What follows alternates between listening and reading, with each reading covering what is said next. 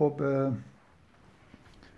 بذارید یه چیزی از جلسه قبل مونده که خوشبختانه یکی از اعضای گروه این نکته رو مطرح کرد و کاملا ممکن بود که من به کل فراموش کنم و در موردش صحبت نکنم. توی این بحثی که درباره قطعات سوره کف به طور کلی داشتیم مخصوصا داستانا یه نکته ای که مونده بود این بود که درباره داستان دوم یا حالا همون مثل صحبت نکرده بودیم که جلسه قبل صحبت کردم ولی واقعا یه مسئله خیلی واضحی فکر می‌کنم باقی مونده. اونم اینه که چرا ترتیب اینجوریه. یعنی داستان سوره داستان خود اصحاب کف میاد بعد مثل میاد بعد اون دو تا داستان موسی و خضر و ذوالقرنین میاد. در حالی که ادعا اینه که اصحاب کف ادامش در واقع موسی و خضر و ذوالقرنینه و این وسط یه فاصله نسبتا زیادی شاید نزدیک یک سوم حجم کل سوره بین داستان اول و سوم فاصله افتاده. فکر می‌کنم بالاخره جا برای بحث کردن داره دیگه. یعنی اگه اینو بحثشو بکنیم تقریبا بحث اینکه این قطعه ها چجوری قرار گرفتن و اینا چی هستن و چجوری قرار گرفتن تموم میشه می‌تونیم بریم سراغ مثلا یکی از این قطعه ها رو باز کنیم ببینیم حالا توش چه چیزایی نوشته شده. نکته دیگه هم اینه که بین سوم و چهارمی هیچ متنی وجود نداره که فکر می‌کنم با توضیحاتی که جلسه قبل دادم کم و بیش حل حالا دوباره یه اشاره بهش می‌کنم. ببینید اگه بخوایم صادقانه بگیم اگه به ما یه محتوایی مثل سوره محتوای سوره کف تا اینجایی که من گفتم فرضاً بدن ما بخوایم خودمون یه چیز مشابهی تولید بکنیم فکر می‌کنم که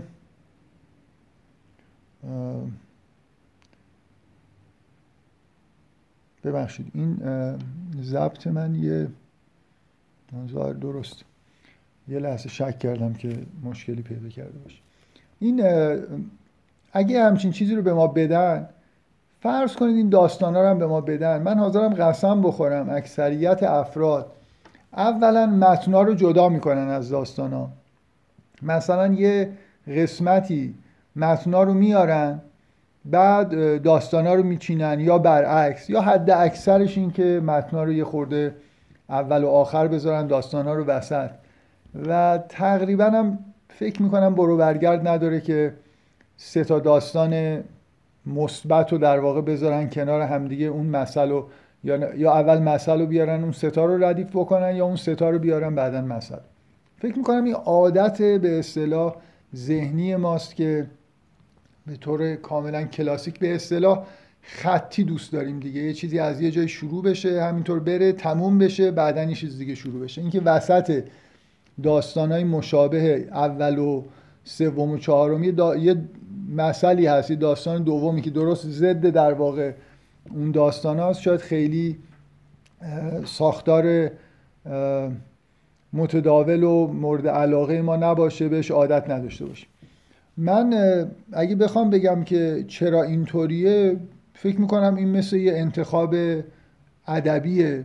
که یه فوایدی داره به غیر از اینکه حالا فرض کنید این چیز رو میشکنه به اصطلاح این حالت خطی رو میشکنه از یک نواختی در میاره.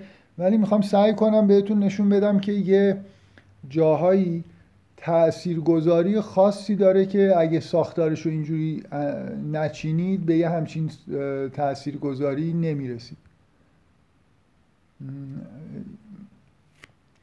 بذارید اصلا کلا شما در واقع این انتخابی که صورت گرفته که داستان اصحاب کف اول میاد بعد اون مثل میاد بعد اون داستان سوره رو دوچار یه،, یه حالت به اصطلاح افت و خیزی توی سوره ایجاد کرده. اگه من بخوام با اصطلاحات مثلا موسیقی صحبت بکنم مثل اینکه دینامیک پیدا کرده. یعنی مثل اینکه میرید بالا بعد میاید پایین دوباره میرید بالا و این یه تاثیرگذاری داره. برای خاطر اینکه انگار که یکی از اهداف سوره نه فقط تو این سوره خیلی جاهای قرآن این هدف وجود داره که تقابل بین بهشت و جهنم بهشتی ها و جهنمی ها خوب و بد رو هی پررنگ بکنه. مثلا میگه لا یستوی اصحاب النار و اصحاب الجنه. اصحاب الجنت هم الفائزون. این که کنار یه گزارشی از بهشت گزارشی از جهنم بیاد کاملا در سراسر قرآن این دیده میشه. بنابراین این دو مسئله دوم که بین یک و سه اومده دینامیک ایجاد کرده. یعنی شما از یه حالت کاملا مثبت به یه نقطه مقابل کاملا منفی میرید دوباره از این منفی برمیگردید به مثبت و این خیلی در واقع می‌تونه تاثیرگذار باشه دیگه. بذارید من اولین بار اول توجهتون رو به این جلب بکنم که وقتی که این متن اول رو می‌خونیم قبل از اینکه اصحاب کف شروع بشه آیه ای که هست اینه دوتا آیه آخر که انا جعلنا ما علی الارض زینت الله لنبلوهم ایهم احسن و عملا و انا لجاعلون ما علیها سعیدا جرزا خیلی وسوسه انگیزه که همینجا مسئلهشو بیاریم دیگه. در واقع این یه مثل خلاصه ای از همون مسئله مخصوصا اینکه و انا لجائلون ما علیها سعیدا جرزا همون اتفاقی که تو اون مسئله میفته یعنی اگه چهار تا جای خالی این داستان ها رو به ما می‌دادن حتما مسئله ما اینجا میذاشتیم. حالا ببینید اینجا که نمی‌ذاره اولا از این تصویر یه دفعه میریم داخل اصحاب کف. اصحاب کف ما رو می‌بره بالا. بعد دقت کنید اصحاب کف که تموم میشه یه مجموعه ای اون متنی که در واقع میاد به اینجا ختم میشه که قبل از اینکه بگه وزرب لهم مثلا رجلین تصویر قبل از این مثل جنت واقعیه. اولئک لهم جنات و عدن تجری من تحتهم الانهار. جنات و عدن تجری من تحتهم الانهار. بعد با یه اضافاتی یحلون فیها من اساور من ذهب تا الی آخر. یه تصویر با شکوهی از یه باغ جاودانی هست. بعد منتقل میشیم داخل این مثل که این آدم بدبخت یه دو تا باغ داره و یه نهر وسطش جریان داره. که در مقابل اون جنت یه چیز بسیار بسیار کوچیک و حقیریه و جاودانه هم نیست و خیلی خیلی آسیب پذیره و این عاشق این شده سرگرم به این شده. یعنی از, از اصحاب کف وارد اون متن که میشیم میریم انتهاش می‌رسه به جنت و خیلی مناسبت داره که این دوتا جنت کنار هم دیگه قرار گرفتن. جنت واقعی جاودانی در کنار جنت این مردی که در واقع فریفته این شده. و اتفاق مهمترین از من بپرسید که این ترتیب چه حسنی داره؟ که روی شخص من من واقعا اینو دارم میگم روی من این یکی از تأثیر جاهای تاثیرگذار این سوره در واقع نتیجه این انتخاب خاصیه که توی ترتیب این داستان شده. برای خاطر اینکه داستان دوم که تموم میشه شما یه مجموعه ای از باز یه متنی دارید که از یه جاییش به شدت جنبه منفی داره دیگه. مثلا از آیه همین مسئله سجده آدم سجده ابلیس به آدم که تموم میشه میگه و یوم یقول نادو شرکایی بعد آیه بعد میگه ورع المجرمون. آیه بعد میگه که ان کان الانسان و اکثر شیء جدلا. بعد میگه که مثلا هم سنت الاولین او هم العذاب. همش آیه های مربوط به مجرمین عذاب جهنم. آیه 56 میگه که مثلا و یجادل الذین کفروا بالباطل لیدحضوا الحق.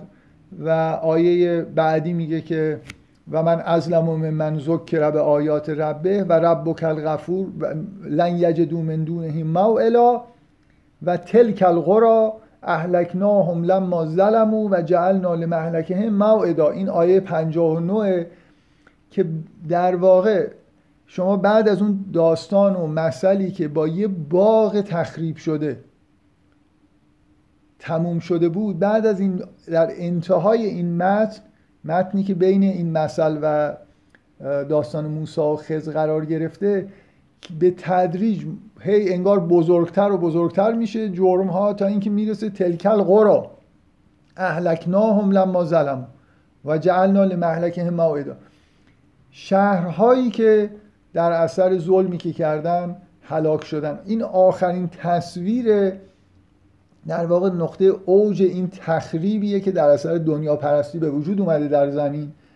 و این کات میشه. من واقعا کلمه کات رو می‌خوام به کار ببرم. شاید یکی از شارپترین کات های کل قرآنه که این تصویر وحشتناک کات میشه به موسایی که داره با هیجان انگار دنبال خزر می‌خواد به این در واقع اون چیزی که شما می‌بینید یه حالت جنون رشد.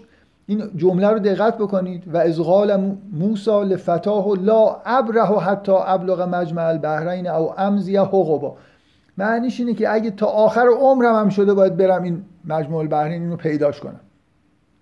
این حالتی که شما از این از این تصویر یه دفعه منتقل میشید به یه دنیای دیگه یه دنیای پرشوری که اون آدما دارن در ادامه مثل سیر و سلوک خودشون دنبال رشد هستن راه افتاده اومده در بیابان و صحرا و کنار دریا سرگردانی که یه مرشدی رو پیدا بکنه که ازش بتونه تقاضای همراهی و رشد بکنه. این این پستی بلندی که اینجا وجود داره که این تصویر کات میشه به این صحنه این فوق العاده تاثیرگذاره. من واقعا اعتراف می‌کنم. هر وقت دارم این سوره رو می‌خونم. از وسط های این متن سوم سرعت رو تند می‌کنم برای خاطر اینکه اینجا زودتر برسم این موسا رو ببینم. اینقدر که این, این کات تأثیر گذاره از اون حالت به این حالت منتقل شدن. در واقع من می‌خوام بگم اگه اینا رو ردیف بکنید این چیزها رو از دست می‌دید و این معمولا تو متنای این تو متنای علمی ما می‌خوایم که هیجان نداشته باشیم. می‌خوایم آدما کول باشن. کل متن علمی باید کلد باشه. اصلا این وصف متن خوب علمیه توی زمین های علوم انسانی خیلی اگه یه متنی حالت هیجان انگیز پیدا بکنه به عنوان عیب از نظر آکادمیک بهش نگاه می‌کنن. حتی علوم انسانی هم باید خیلی سرد و به اصطلاح بدون هیجان باشه. در حالی که وقتی که می‌خواید متن هنری تولید بکنید ادبی تولید بکنید برعکس شما باید سعی بکنید که احساس طرف رو درگیر بکنید. و من حداقل چیزی که می‌تونم بگم اینه که این ترتیب که خیلی زیادم تو قرآن می‌تونید پیدا بکنید که همینجور در واقع جابجاییایی که دینامیک ایجاد می‌کنه. به جای اینکه همه چیزهایی که شبیه همدیگه هستن و کنار همدیگه قرار بدید کنتراست رو از بین ببرید برعکس مخصوصا کنتراست بین بد و خوب بین آدم ها بهشت و جهنم به شدت در قرآن این تصاویر کنار هم میان. بنابراین با سنت قرآنی میشه گفت که این خیلی طبیعیه که شما در واقع لاقل این یه دونه متن متقابلی که دارید مثل رو بین در واقع اونا بیارید. و یه نکته دیگه هم فقط بگم تموم بکنم چون اینا یه خورده حالت چی میگن؟ این یه خورده ذوقیه دیگه یعنی خیلی ممکنه نشه روشی استدلال خیلی روشنی انجام داد.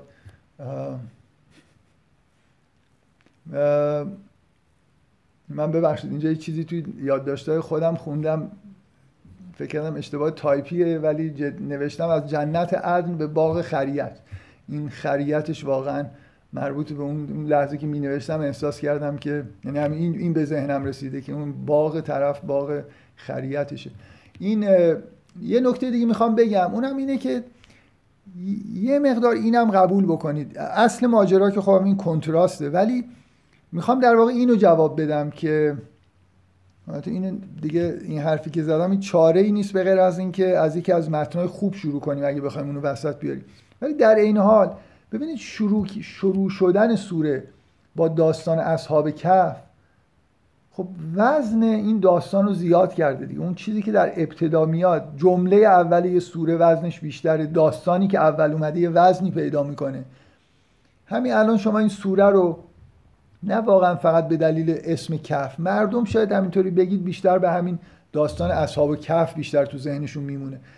می‌خوام بگم اون مسئله که یه مسئله یه آدم بیچاره که گرفتار اون باغ خودش شده و اینا شاید خیلی مناسبت نداشته باشه که در ابتدا بیاد. من نمیگم یه استدلاله ولی اینجا به هر حال وجود یه داستان مثبت در ابتدای سوره فکر می‌کنم که این حسن رو در واقع داره که سوره با یه چیز خوبی شروع میشه وزن این بیشتره و بعدا در واقع در واقع بعد می‌بینید که حجم این موضوع هم بیشتره دیگه. یعنی بقیه اون دوتا داستان ادامه اینن. و اینطوری که نگاه بکنید اون دوتا داستان هم خیلی عجیب نیست که دیگه بینشون متن نیست. یعنی واقعیت اینه که اون دوتا داستان خیلی چسبیده به هم روایت میشن برای اینکه ادامه همدیگه هستن و اگه شاید اصحاب کف هم می‌خواستیم بچسبونیم به اونا نیازی نبود که اون وسط چیزی به عنوان به اصطلاح متن وجود داشته باشه. خیلی عجیب نیست که به هر حال اون دوتا به همدیگه به این شکل چسبیدن. این حالا این توضیحاتی بود که من در مورد ترتیب به ذهنم رسید که بگم و خوب شد که بالاخره این بحث انجام شد. برای خاطر اینکه من بیشتر از اینکه حالا دنبال این باشم که یه نتایج خاصی در مورد یه سوره بگم. همین دقت ها که به چه چیزایی باید قطعه بندی بکنیم قطعه ها رو اول مشخص بکنیم که کنار هم دیگه چه معنی میدن. بعد در مورد ترتیبش هم به طور طبیعی خوب فکر بکنیم. حالا اینا رو که در آوردیم زمانی این هست که می‌تونیم بریم داخل یکی از این قطعه ها رو باز بکنیم و در موردش بحث بکنیم. حالا من همونطوری که دفعه قبل وعده دادم میل دارم که تو این جلسه درباره داستان اصحاب کف اگه وقت شد درباره موسی و خضر هم یه مقدار صحبت بکنم. اگه همین الان می‌خواید کسی سوالی داره بپرسید تا بعدش وارد بحث خود اصحاب کف بشیم. من یه چند ثانیه صبر می‌کنم اگه میکروفونی باز شد. بسیار. خب فکر می‌کنم بد نیست که بخونیم دیگه. این حالا آیه به آیه فکر می‌کنم نهایتا می‌خونم. یه توضیحاتی هم در مورد بعضی جاها که فکر می‌کنم لازمه میدم. منتها هدفم اینه که بیشتر روی همون چیزهایی که قبلا گفتم تاکید بکنم که این قسمت محتواش در واقع با سوره چجوری ارتباط داره. این آیه با این آیه داستان شروع میشه که هم حسبت ان اصحاب الکهف و رقیم کانو من آیاتنا عجبا. اولین نکته در مورد این آیه نیست. در مورد یه چیزی من بارها توی جلسات مختلف گفتم. از جمله فکر می‌کنم توی این بحثایی که توی ونکوور در مورد ادبیات قرآن و ادبیات مدرن انجام شد. یکی از چیزهایی که جدای از محتوا واقعا توی قرآن چشمگیره. و برای من جای شگفتیه که چرا مسلمون یا حتی حالا غیر مسلمون ها کسایی که توی زمینه های مثلا مطالعات و قرآنی کار می‌کنن. خیلی ندیدم روی این مسئله تکیه بکنن. تنوع فرمه. ببینید این خودش چیز عجیبیه. یعنی شما واقعا کتابای ادبی تا صد سال پیش هم که برمیدارید به شدت داستان ها مثلا یه آدمی که مجموع داستان کوتاهاشو نگاه می‌کنید فرمای خیلی شبیه همدیگه استفاده می‌کنه. شما در هر زمینه ای تو قرآن نگاه کنید به شدت تنوع وجود داره.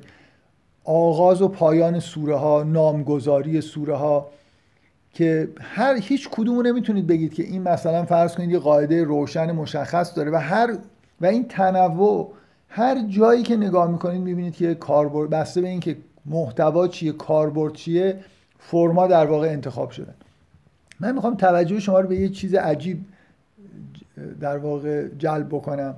البته از من آیاتنا عجبا نیست. داستان اصحاب کف ابسترکت داره. و این بسیار چیز عجیبی از لحاظ فرم. شما سه تا داستان اینجا دارید. هر کدومشون یه جور شروع میشن. عجیب ترینش که شاید داستان اصحاب کفه یه داستانی می‌خواد روایت بشه اول در سه چهار خط. فشردش گفته میشه بعد میگه که حالا من داستان رو براتون مثل اینکه از اول داستان یه خورده دقیق تر براتون تعریف می‌کنه این در مورد اصحاب کف. در مورد داستان موسی و خضر داستانی شاید تو قرآن نیست که اینجور ناگهانی شروع بشه. همین کات به اصطلاح شارپی که من گفتم اونجا وجود داره نتیجه اینه که اصلا شما پرتاب میشید دیگه. شما به داخل داستان و موساخز پرتاب میشید بدون هیچ مقدمه و آمادگی. یعنی همینطور که دارید میشنوید که آره تل... تلکل قرا فلان اینا میگه که موسا به فتا گفت که این اینجوریه مثلا. اصلا نمیگه موسا کیه فتا کیه مجمع البحرین چیه. یه دفعه یه صحنه باز میشه که خب خیلی الان برای ما خیلی شاید عجیب نیست. ما عادت کردیم توی حداقل 15 20 سال اخیر خیلی از فیلم ها مثلا همینجوری ناگهانی با یه وقایع شروع میشن بدون اینکه هیچ در حالی که حتی سینما مثلا سینمای کلاسیک اینجوری بود که حالا یه شهری رو نشون بده بعدا یه آدمایی بیان کم کم با محیط آشنا بشید بعد در حالی که الان ممکنه یه فیلم با یه انفجار شروع بشه. دقیقا داستان دوم برخلاف داستان اول به شدت ناگهانی شروع میشه. داستان اول یه جمله ام حسبت ام حسبت ان اصحاب الکهف هم داره. تازه قبل از اینکه داستان شروع بکنه میگه آیا فکر می‌کنی که این مثلا داستان عجیبیه؟ بعد داستان رو یه مقدار تعریف می‌کنه بعد دوباره شروع می‌کنه میگه که حالا داستان رو مفصل تعریف می‌کنه. سومی هم که باز یه چیز کاملا غیر قرار دادی. داستان زلقرنین نمی‌دونم شما این چیزا رو می‌خونید چقدر لذت می‌برید. من واقعا جدای از مسئله این که چرا چرا این فرما انتخاب شده. داستان زلقرنین شروعش اینجوریه. میگه یسالونه که از زلقرنین از زلقرنین می‌پرسن. میگه بگو الان بهتون میگم. بعد شروع می‌کنه به میگه بگو به زودی بهتون میگم.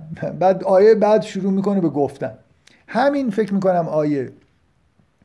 یه شعن نزولی در واقع حالا ساخته شده به نظر من که توضیح بده که برای خاطر اینکه فکر می‌کنم اینا نتیجه سوالات بوده جواب سوالات بوده. برای اینکه اینجا میگه از دلقرنین می‌پرسن بعد یه داستانی درست کردن که این آیه توجیه میشه که آره از در مورد زلقرنین پرسیده بوده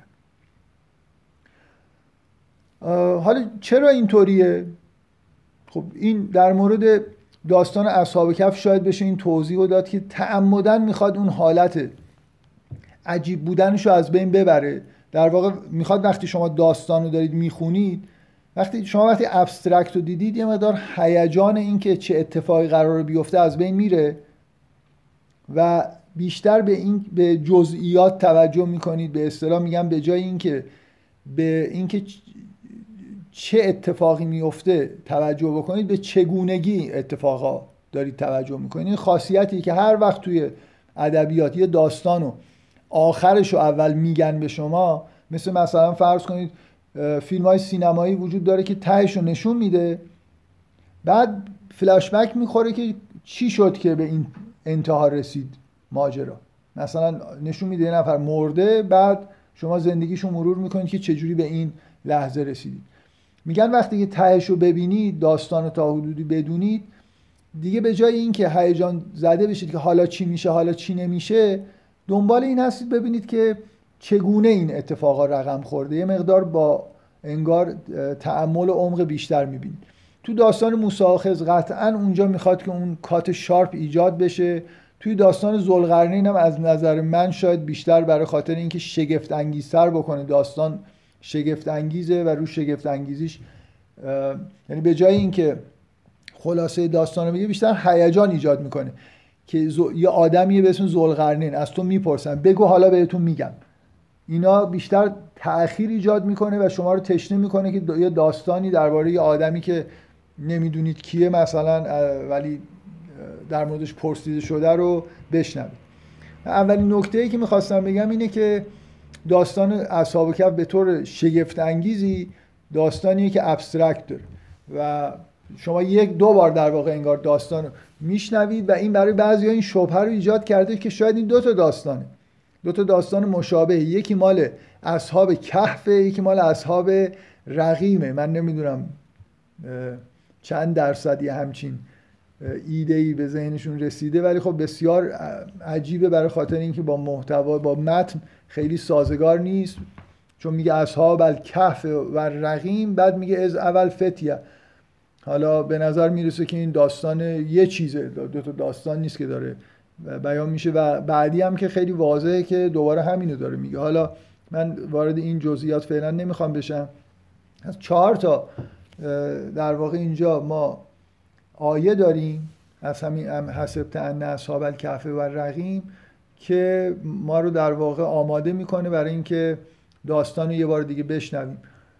و این خلاصه اولا میگه که اولین آیه میگه که آیا فکر می‌کنی این جزء آیات عجیب ماست؟ حالت انکاری داره. اینطوری فکر نکن. از اینجور آیات آیاتش جز آیات شگفت انگیز نیست ولی در واقع این شکلیه که ببینید این اشتباه برداشت اشتباهی اگه یه نفر فکر کنه که داره میگه که اینجا اتفاق عجیبی نیفتاده به معنایی که ما به طور روزمره میگیم یه چیزی عجیب بود یا نبود. من منظورم می‌فهمید یا نه. از دید خداوند عجیب نیست. مثل مثلا فرض کنید به حضرت زکریا در مورد تولد یحیی در سنین سال به اصطلاح در کهنسالی اون که می‌پرسه میگه این چه جوری ممکنه بشه؟ میگه هو علیه حینون مثلا.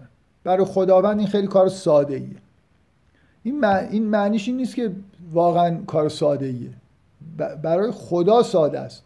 از دید خداوند این عجیب نیست. ولی ما از خیلی کمتر از این هم تعجب می‌کنیم.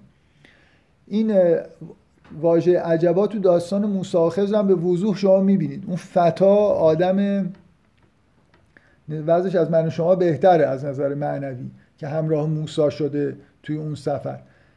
یک بار آیه توسط خداوند روایت میشه که اون ماهی رفت توی دریا میگه و تخزل و تخذ فی البحر و تخذ سبیل او فی البحر سربا.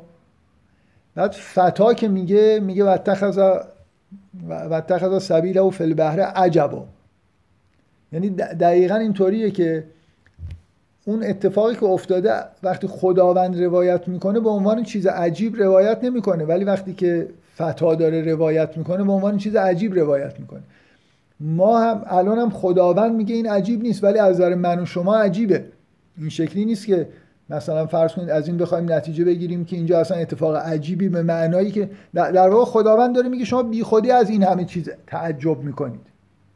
دنیا اونطوری که شما فکر می‌کنید مثلا یه قواعدی داشته باشه اتفاقا مثلا ممکن نیست کسی چند صد سال بخوابه ممکن نیست معجزاتی اتفاق بیفته. اینطوری به دنیا نگاه نکنید. همه چیز در دنیا چون خداوند قادر و همه کار می‌تونه بکنه همه چیز هم در دنیا ممکنه اتفاق بیفته. به هر حال این برداشت اشتباه اگه یه نفر از این آیه‌ای که از حرف خدا به این نتیجه برسه که مثلا تولد یحیی یه چیز ساده و معمولی بوده یا به این نتیجه برسه که اینجا اتفاق شگفت انگیزی به عرف ما که تو کلام خودمون میاریم نیفتاده. نمونهش هم همونجا که می‌بینید که اون فتا چیزی رو که خداوند به عنوان عجیب معرفی نمی‌کنه به عنوان عجیب معرفی می‌کنه. حتی در مقابل موسی. که بالاخره آدم خاصی. خب بعد از این اون چکیده ای که از داستان میاد اینه که جوانانی بودن که به سمت غاری پناه بردن و گفتن که ربنا آتنا من لدن که رحمتن و هیئ لنا من امرنا رشدا ما رو بهمون از جانب خودت به ما یه رحمتی ببخش و کار ما رو و هیئ لنا من امرنا رشدا کار ما رو ما رو به رشد ختم بکن یا کار ما رو به اصطلاح به سر و سامان بده. فضربنا علی آذانهم فی الکهف سنین عددا این اون آیه در واقع تمام به اصطلاح محتوای اتفاقی که افتاده اینه که اینا رفتن توی کف و در کف بر گوشهاشون یه پرده ای انداخته شد برای مدت سالیان در واقع توی اون غار.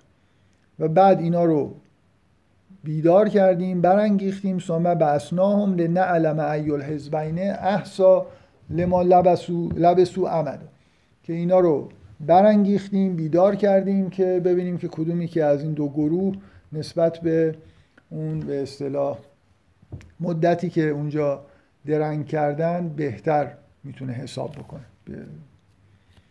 بعدا شما این ماجرا رو مفصل می‌خونید دیگه. اینا چجوری شد که به کف رفتن اونجا چه اتفاقی افتاد اون دورانی که مثلا در خواب بودن چه حوادثی اتفاق افتاد تا اینکه وقتی بیدار شدن با همدیگه چه مذاکراتی داشتن و داستان چجوری در واقع پیش رفت. این فعلا چکیده است که از تو چکیده می‌تونید در واقع بفهمید که اصل داستان چیه دیگه. من بارها توی حالا جلسات روانکاوی و فرهنگ یا در مورد بعضی از داستانهای قرآن گفتم که یه تکنیک ساده و خیلی مؤثر توی نقد ادبی، نقد هنری یا حالا مثلا فهم داستان یا یه متن اینه که بعد از اینکه با متن سر و کار پیدا کردید می‌خواید شروع بکنید به فهمیدنش اولین کاری که می‌کنید سعی کنید در سعی کنید در یه جمله اگه به شما بگن توی یه جمله اینو خلاصه بکن توی دو جمله خلاصه بکن چی میگید؟ این خیلی مهمه که اگه خلاصش بکنید مثل اینکه اون خط اصلی رو گم نشه خط اصلی داستان رو پیدا بکنید. اینجا یه خلاصه خودش داده که مانع از این میشه که شما خط اصلی رو گم بکنید. در داستان داستان نمی‌دونم همراهی سگ نیست داستان این نیست که شما مثلا فرض کنید در مورد خود اون غار خیلی هویتی نداره. اصل ماجرا اینه که اینا رفتن سالها اونجا در واقع توی حالتی مثل خواب بودن و بعد بیدار شدن. سالهای سال بعد مثلا بیدار شدن و چیزی که خیلی مهمه اینه که مدت بسیار طولانی صبر کردن ولی متوجهش نشدن. در, در واقع در یک کلام میشه گفت که شباهت بسیار زیاده در واقع این اتفاقی که افتاده با مرگ که اینجا مورد تاکیده شما این اینکه احسال ما لبسو رو بعدا وقتی که اون قسمت میاد که اینا دارن با هم دیگه صحبت می‌کنن تو جاهای دیگه قرآن تو دیالوگای بین افرادی که از قبر بیرون اومدن اینکه می‌پرسن که چقدر درنگ کردید میگن مثلا یومن او بعض یوم اونجا دیدید. و در واقع اتفاقی که برای این آدم افتاد اینه که یه, یه تجربه شبیه مرگ رو و بیدار شدن از به اصطلاح از حالت به اصطلاح مثل در آمدن از قبر رو توی این غار دارن تجربه می‌کنن. برای همینه که در انتها میگه که این مثل یه دلیلی بود برای اینکه مردم به قیامت و به اصط و این چیزا به برانگیخته شدن بعد از مرگ ایمان بیارن. بنابراین یه اشاره اینجا به اینکه اون چکیده داره به ما میگه که اصل ماجرا چی هست. و من حالا یه نکته ای که به ذهنم رسید گفتم بد نیست بگم. ببینید این غار در یک کلام واقعا مثل این چیز تخیلی که تو داستان علمی تخیلی هست که یه ماشین زمانه که شما می‌تونید واردش بشید و بعد شما رو منتقل می‌کنه به زمان دیگه. اگه هواشی رو بذارید کنار این غار مثل یه ماشین زمان برای این آدما عمل کرده. یعنی رفتن مثل اینکه توی شما تو ماشین های زمان اینجوریه که طرف مثلا میره توی محفظه ای بعد غیب میشه توی زمان آینده ای توی یه لحظه ای از زمان آینده مثلا دوباره ظاهر میشه. این غار اتفاقی که افتاده اینه که اینا رفتن توش و از نظر خودشون مثل اینکه چند ساعت اونجا خوابیدن و بعد بیدار شدن دیدن مثلا 300 سال بعد.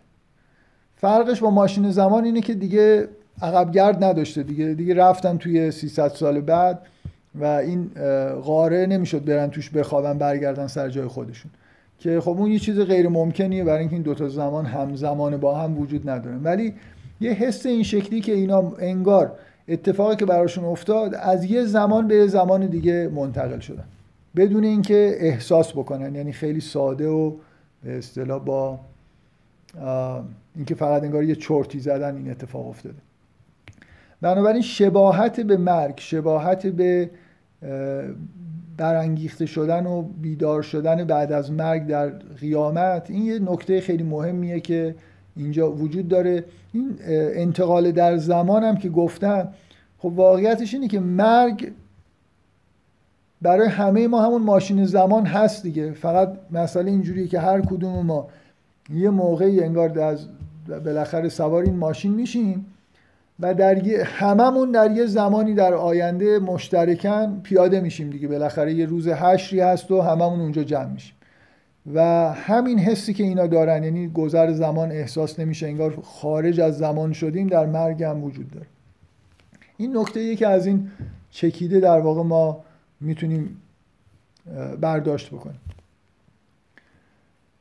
اما نکته ای که هست توی ادامه شما اینو در واقع یه جوری می‌بینید روش تکیه میشه اینه که شما اگه حقیقت مرگ رو بخواید سعی بکنید که به نوعی بگید محتر... اصلا مردن رو مثلا فرض کنید حقیقتش چیه؟ تا حالا مثلا یه جوری خارج شدن ما, ما توی زبان فارسی اصطلاح خوبی داریم میگیم که از طرف از دنیا رفت.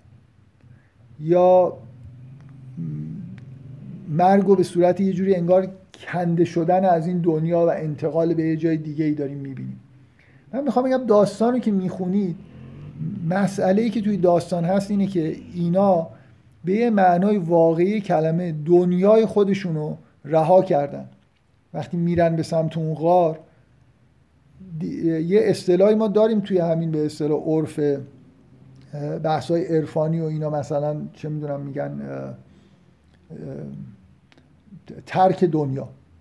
ترک دنیا به معنای اینکه آدم علائق دنیوی خودش رو بذاره کنار.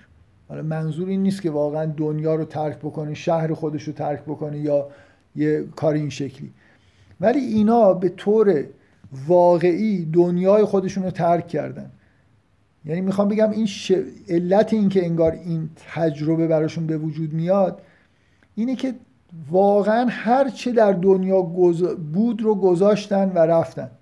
حالا به شکل مهاجرت از خانواده و حالا اگه ثروتی داشتن از شهرشون دوستانشون همه رو رها کردن برای ایمانی که داشتن حرکت کردن و این یه شباهتی در واقع داره به اینکه مثل اینکه آماده مردنن برای خاطر اینکه دنیا دنیا رو در واقع ترک کردن. و این تجربه در واقع بهشون دست میده که نتیجه دعاییه که می‌کنن. دعا, دعا برای رشد کرده بودن و خب یه تحول معجزه آسایی در زندگیشون به وجود اومد که نه تنها به امنیت رسیدن در اون حالا چند صد سال بعدی که به هوش اومدن و دوباره برگشتن به این دنیا مسئله فقط امنیت نیست. خود این تجربه عجیب ایمانی که در واقع از سر گذروندن اینکه در یه معجزه عظیمی در واقع نقش بازی کردن خب این قطعا اتفاقی که در واقع براشون افتاده اتفاق فوق العاده یعنی این آدما بعد از بیدار شدن دیگه به یه سطحی از ایمان و تجربه به اصطلاح معنوی رسیدن که واضحه که قابل چیز نیست قابل انکار نیست. من می‌خوام بگم اون دعایی که برای رشد کردن به یه معنا چون آخه یه یه چیزی که در سوره بسیار واضحه اینه که اینا مثل یه سندی شدن برای دیگران درباره اینکه قیامتی هست. در حالی که اینا برای رشد خودشون دعا کرده بودن برای و اون چیزی که در واقع بهش خود اینا می‌رسن مهمه من می‌خوام اینجا برگردم یه در مورد یه آیه خود جلوتر یه صحبتی بکنم که بد نیست الان. ببینید یه آیه هست که همین آیه که 309 سال رو در واقع میگه که اینا میگه و لب صوفی کهفهم سلاس مئت سنین و از دادو تسعا. من امروز یه مقدار نگاه کردم و خیلی چیز بود. یعنی اکثریت نداشت در اقلیت بود ترجمه ها و تفسیرهایی که به این چیزی که من می‌خوام بگم به این شکل اشاره کرده باشن و یه خورده بر من عجیبه.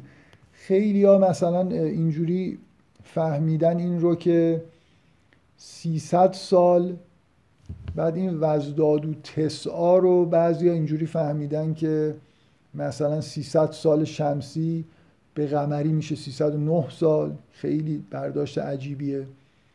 و یا مثلا اینکه کسانی گفتن 300 سال بعد گفتن 309 سال. بازم یه مقدار به نظر من عجیبه. چیزی که من می‌خونم اصلا همینجور لفظی می‌فهمم اینی که میگه و لب صوفی کهفهم سلاس معتن سنین.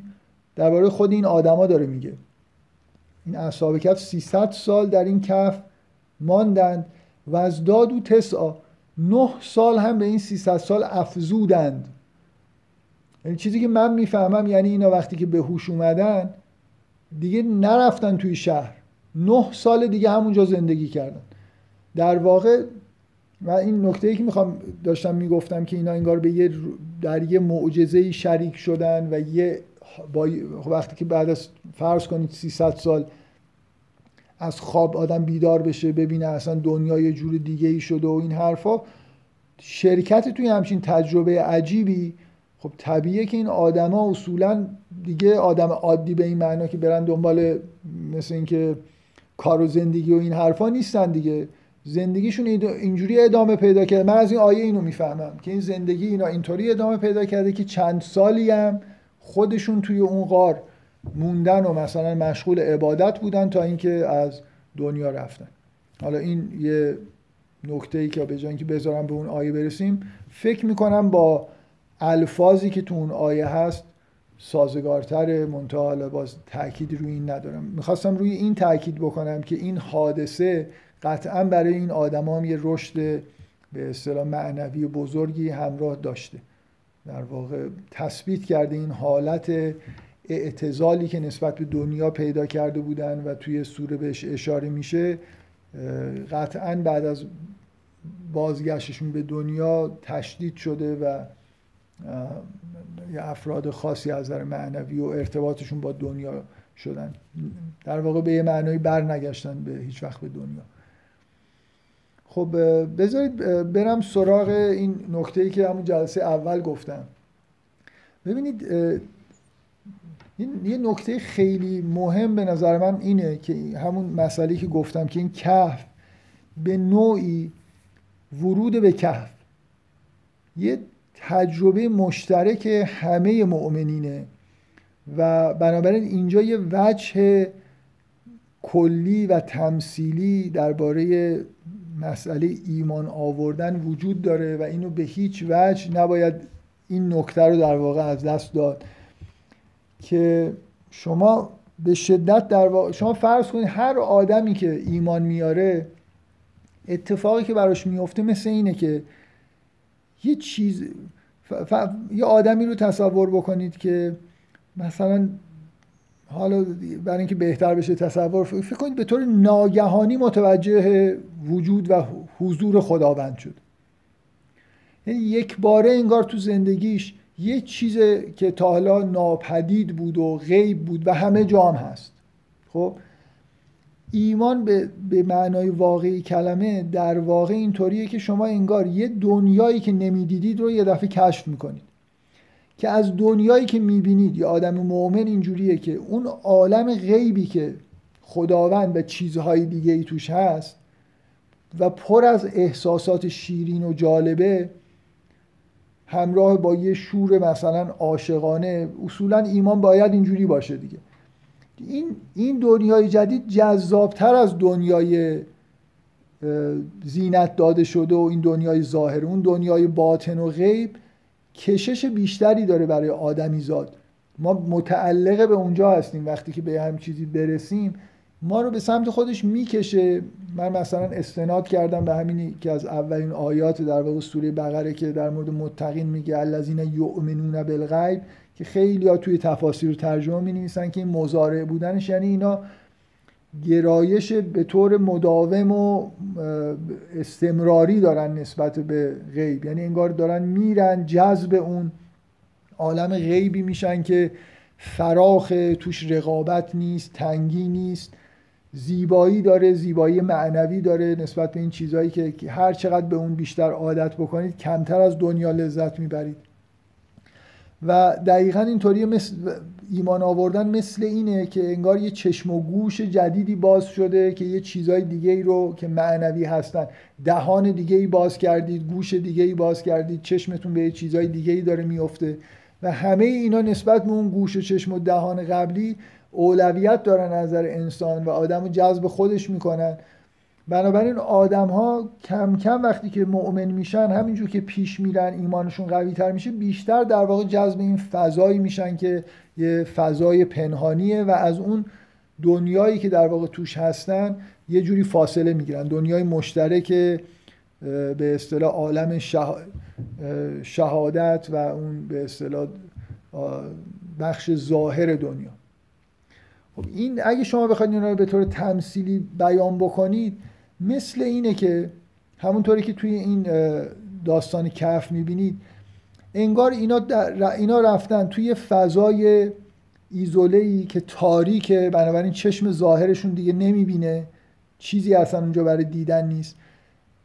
تاکید می‌کنه آیه که به جای اینکه بگه اینا رو خوابوندیم میگه و ضربنا علی آذانهم گوششون گوش دنیاییشون انگار یه مقدار از کار افتاده ضعیف شده و اینا برای کسانی که مثلا تو ادبیات عرفانی ما اینا همه نشانه های ایمان و اولیا خدا بود که در واقع به تدریج انگار حسای حسشون علاقهشون نسبت به دنیا داره کم میشه و اون چشم و گوش در واقع معنویشون داره قوی میشه. بنابراین این همه من می‌خوام بگم همه مؤمنین چیزی شبیه این ضرب در سم رو تجربه می‌کنن به مراتب دیگه. اینجا اصلا دیگه گوششون انگار کر شده. اونجا اینطوریه که این آدما به دلیل علاقه کمی که نسبت به دنیا دارن کمتر توجه می‌کنن به دنیا. نه اینکه حالا گوششون ضعیف بشه اخبار دنیا در واقع کمتر روشون تاثیر می‌ذاره. گوششون به اصطلاح تیز نیست نسبت به چیزایی که در دنیا داره میگذره نسبت به طرف دیگه ای همه این آدما مطلقا ایمان همراه با میل به ایزوله شدن هست برای خاطر اینکه ایمان همراه با میل به تنها شدن با خداوند دعا کردن عبادت کردن. من همون جلسه اول گفتم شما مریم رو مریم رو یه لحظه تصور بکنید که ببخشید صدای یه لحظه یه نفر اومد رو خط. اجازه بدید من یه کاری باید می‌کردم فراموش کردم اینا کار انجام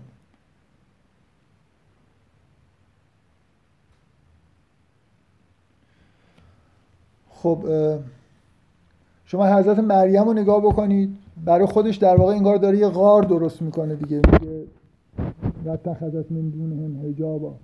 اینکه میره یه جایی و تخذت یه مکان شرقی انتخاب می‌کنه یه هجابی هم برای خودش درست می‌کنه که در واقع از دیگران جدا بشه.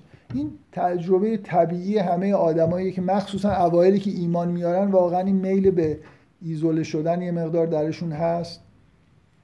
و یا مثلا این واژه‌ای که اینجا از اعتزال که میگه اینا در واقع دوری گزیدن از قوم خودشون. که عین همین واژه در مورد حضرت ابراهیم نسبت به خانواده و قوم خودش هم اومده. اینم بازی تجربه در واقع مشترک دیگه. اینکه یه مقدار بالاخره فاصله گرفتن با قوم و کم کردن روابط و اینا به طور طبیعی وقتی رابطه های جدیدی داره ایجاد میشه شما این رابطه های معمولی خودتون رو به طور طبیعی کم می‌کنید که خیلی وقتا ممکنه واقعا همراه با این بشه که اصلا طرف مثل همون توصیفی که در مورد حضرت مریم هست ببره از دنیا و بره مثلا توی یه فازی که فقط عبادت بکنه و این حرفا که دیگه حالت شدیدشه مثل همین در واقع داستان اصحاب کف و یه چیزایی که من الان بذارید اگر یه متنی رو اینجا آورده باشم.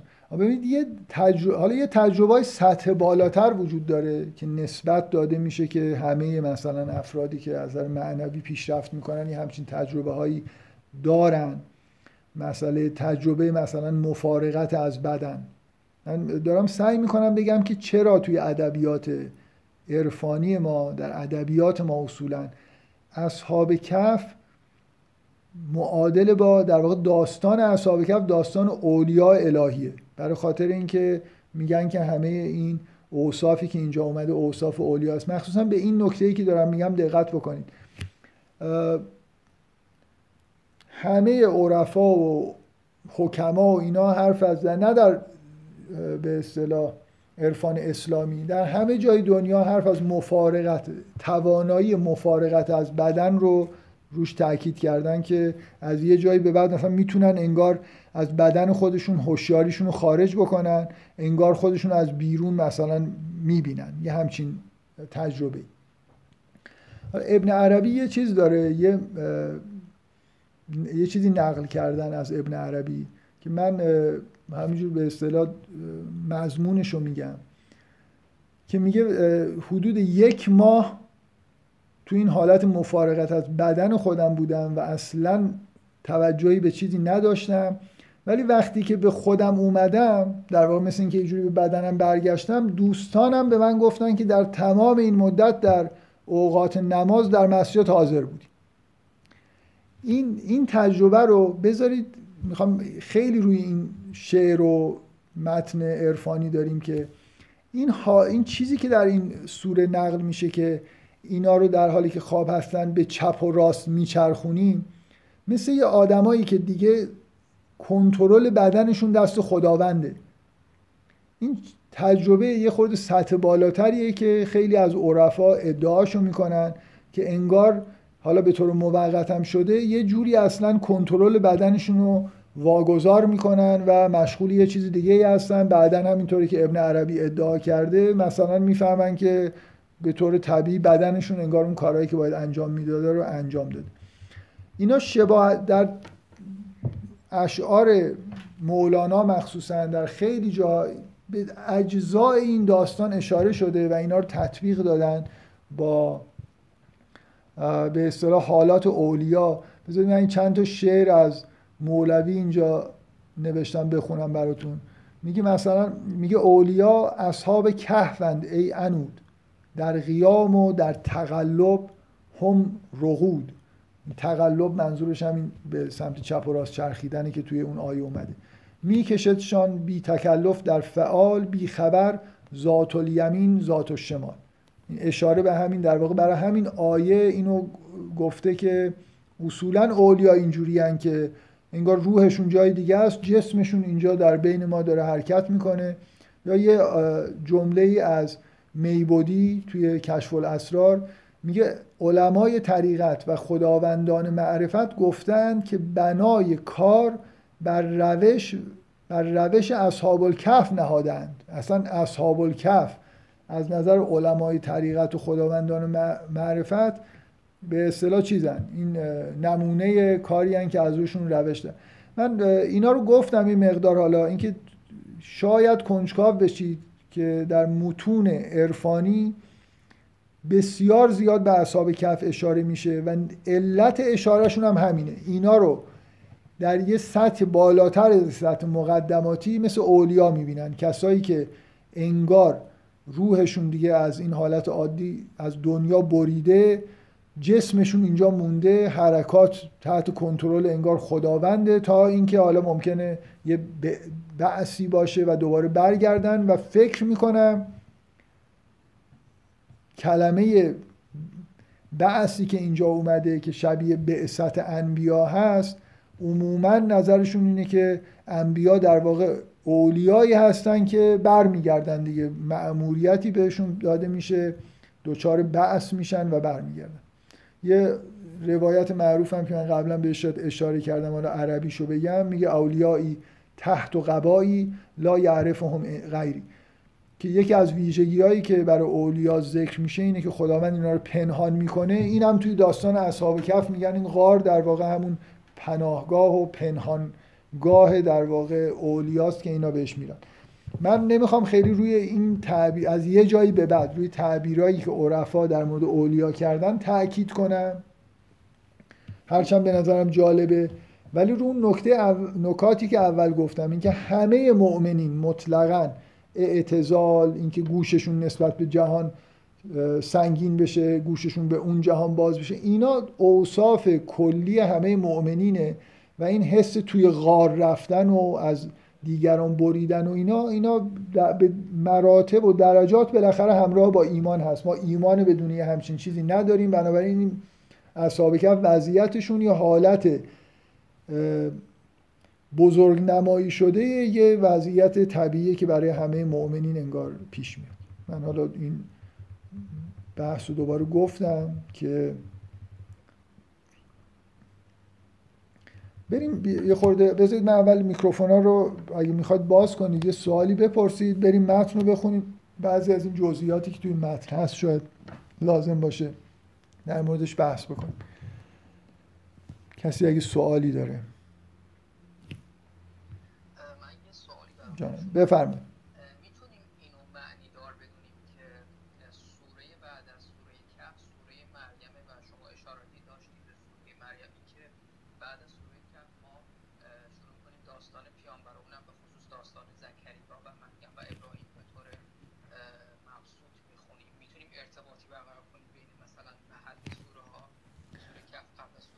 جلسه آخر قرار ارتباط برقرار کنیم. شما یه خورده عجله دارید دیگه. ارتباط بین سوره ها رو بذارید تکلیف سوره مشخص بشه. چون سوره مریم قبلا بحث کردم. بله حتما. ارتباط برقرار به نظر من و تا حدود زیادی هم روشن. جلسه آخر اگه یادم رفت شما یادآوری بکنید که قرار بوده همچین حرفی بزن خب دیگه خیلی جامپ بزرگی بود به سوره بعد. خب؟ خب بذارید من دیگه داستان علیرغم کوتاه بودنش یه پیچیدگی هایی داره بالاخره. من نمی‌دونم واقعا چقدر می‌تونیم وقت بذاریم روی این که بعضی از این ابهامایی که توی داستان هست رو مقدار روشن بکنیم. بذارید به نظرم بخونیم بریم جلو و در مورد بعضی از نکات صحبت کنیم. از یه جایی که دوباره ابسترکتی تموم میشه میگه نحن نقص علیک نبعهم بالحق انهم فتیتون آمنو. خیلی می‌بینی نبعهم بالحق انهم فتیتون؟ بسیار عجیبه یه نفر بگه این داستان مثلا اون مال رقیم بود این مال کهف یا برعکس. همونو داره به وضوح تکرار می‌کنه. حداقل الفاظ اینجوری نشون میدن. انهم فتیتون آمنو بربهم و زدناهم هدا. ایمان آوردن و هدایتشون رو افزودیم. و ربطنا علی قلوبهم ازغامو فقالو این برخواستن بسیار واژه خاصیه. مثلا انما اعزکم به واحدن تقوم لله مسنا و فرادا. این که اینا آدمایی هستن که و ربطنا علی قلوبهم هم در قرآن یه جایی در مورد برای اینکه معنیش روشن بشه براتون که یعنی چی؟ در مورد داستان موسا و مادر موسا که موسا رو توی گهواره می‌ذاره و میره بعد میگه که و اصبح فعاد و ام موسا فارقا ان کادت لتبدی بهی لولا ربطنا علی قلبها. میگه صبح این قلب حضرت موسی قلب مادر حضرت موسی یه یه جوری شد و نزدیک بود که لو بده مسئله رو لولا ان ربطنا علی قلبه ها بنابراین ربطنا علی قلبه ها یا ربطنا علی قلوبه هم مثل دادنی آرامش و سکینه و یه به اصطلاح حالا اینجا توی این ترجمه ای که من دارم نگاه می‌کنم نوشته دلهایشان رو استوار گردانیدیم. خب ترجمه بدی نیست یه همچین معنی از ربطنا علی قلوبه هم در واقع باید بفهمیم. پس خداوند اینا رو بهشون یه ثبات و سکی آرامشی داد از و فقالو برخواستند و گفتند ربنا رب السماوات و الارض لن ندعو من دونه الها لقد قلنا اذن شتتا. شاید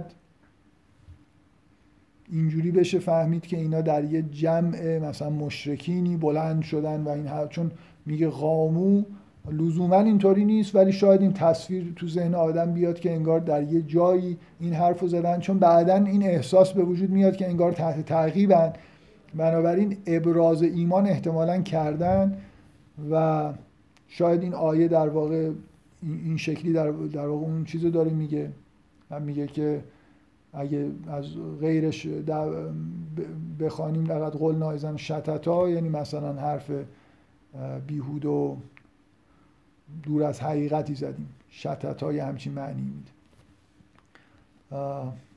بعد میگه هاولاء قومنا ادامه صحبتشونه که هاولاء قومنا اتخذوا من دونه آلهتا لولا یعتون علیهم به سلطان به سلطان بین فمن ازلم من من افترا علی الله کذبا. برای جوانانی که در یه قوم مشرک بزرگ شدن این حرفا نشان دهنده رشد بسیار بسیار خوب و قابل قبولیه دیگه. اینکه این این حرفا بهشون آموزش داده نشده به اینجا خودشون به اینجا رسیدن که میگن ربنا رب و سماوات و الارض. در مورد این مثلا فرض کنید مفهوم سلطان رو که مفهوم سطح بالایی از نظر معرفت دینی توی حرفاشون اومده اینا همه نشون دهنده اینه که یا مثلا این عبارت فمن ازلم من من افترا علی الله کذبا مثلا آیه قرآن در جاهای دیگه است. بنابراین اینا وصف شدن منگار به یه حقایقی رو دارن می‌بینن. چون به نظر میاد آموزش دیده نیستن بلکه در واقع یه جوری انگار از خودشون به اینجا رسیدن و خیلی خب این مسئله مهمی و از تزل هم وقتی که از اونا کناره گرفتن بریدن و ما یعبدون الا الله و چیزی که از غیر خدا میپرستیدن. فعبو الکهفه ینشر لکم ربکم من رحمته و یحیی لکم من امرکم مرفقا. من روی این می‌خوام یه صحبتی بکنم. فعبو الکهفه ینشر لکم ربکم من رحمته و یحیی لکم من امرکم مرفقا. که پناه بجویید به سوی غار که خداوند رحمتش رو اونجا بر شما بگستراند و برای شما بر کارتان گشایشی فراهم سازد. این ترجمه فکر می‌کنم آقای فولادوند. من می‌خوام به این نکته اشاره بکنم. سالهای سال قبل که بعضی از شما احتمالا در قید حیات نبودید توی جلسات اولیه مثلا نمی‌دونم 15 سال پیش یه جلساتی هست که اسمش رو احتمالا بچه ها گذاشتن زیبایی شناسی قرآن مثلا حدود شاید جلسات 20 خورده ای یکی از چیزهایی که گفتم فکر نمی کنم توی این بحث ادبیات مدرن توی ونکوور تکرار کرده باشم یادم نمیاد.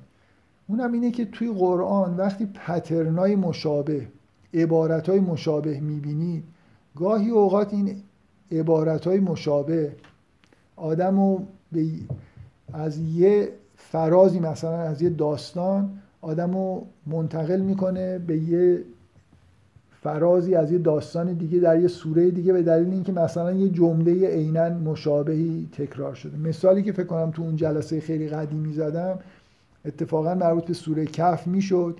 جایی که حضرت موسی میگه که ستجدونی ان الله صابرا.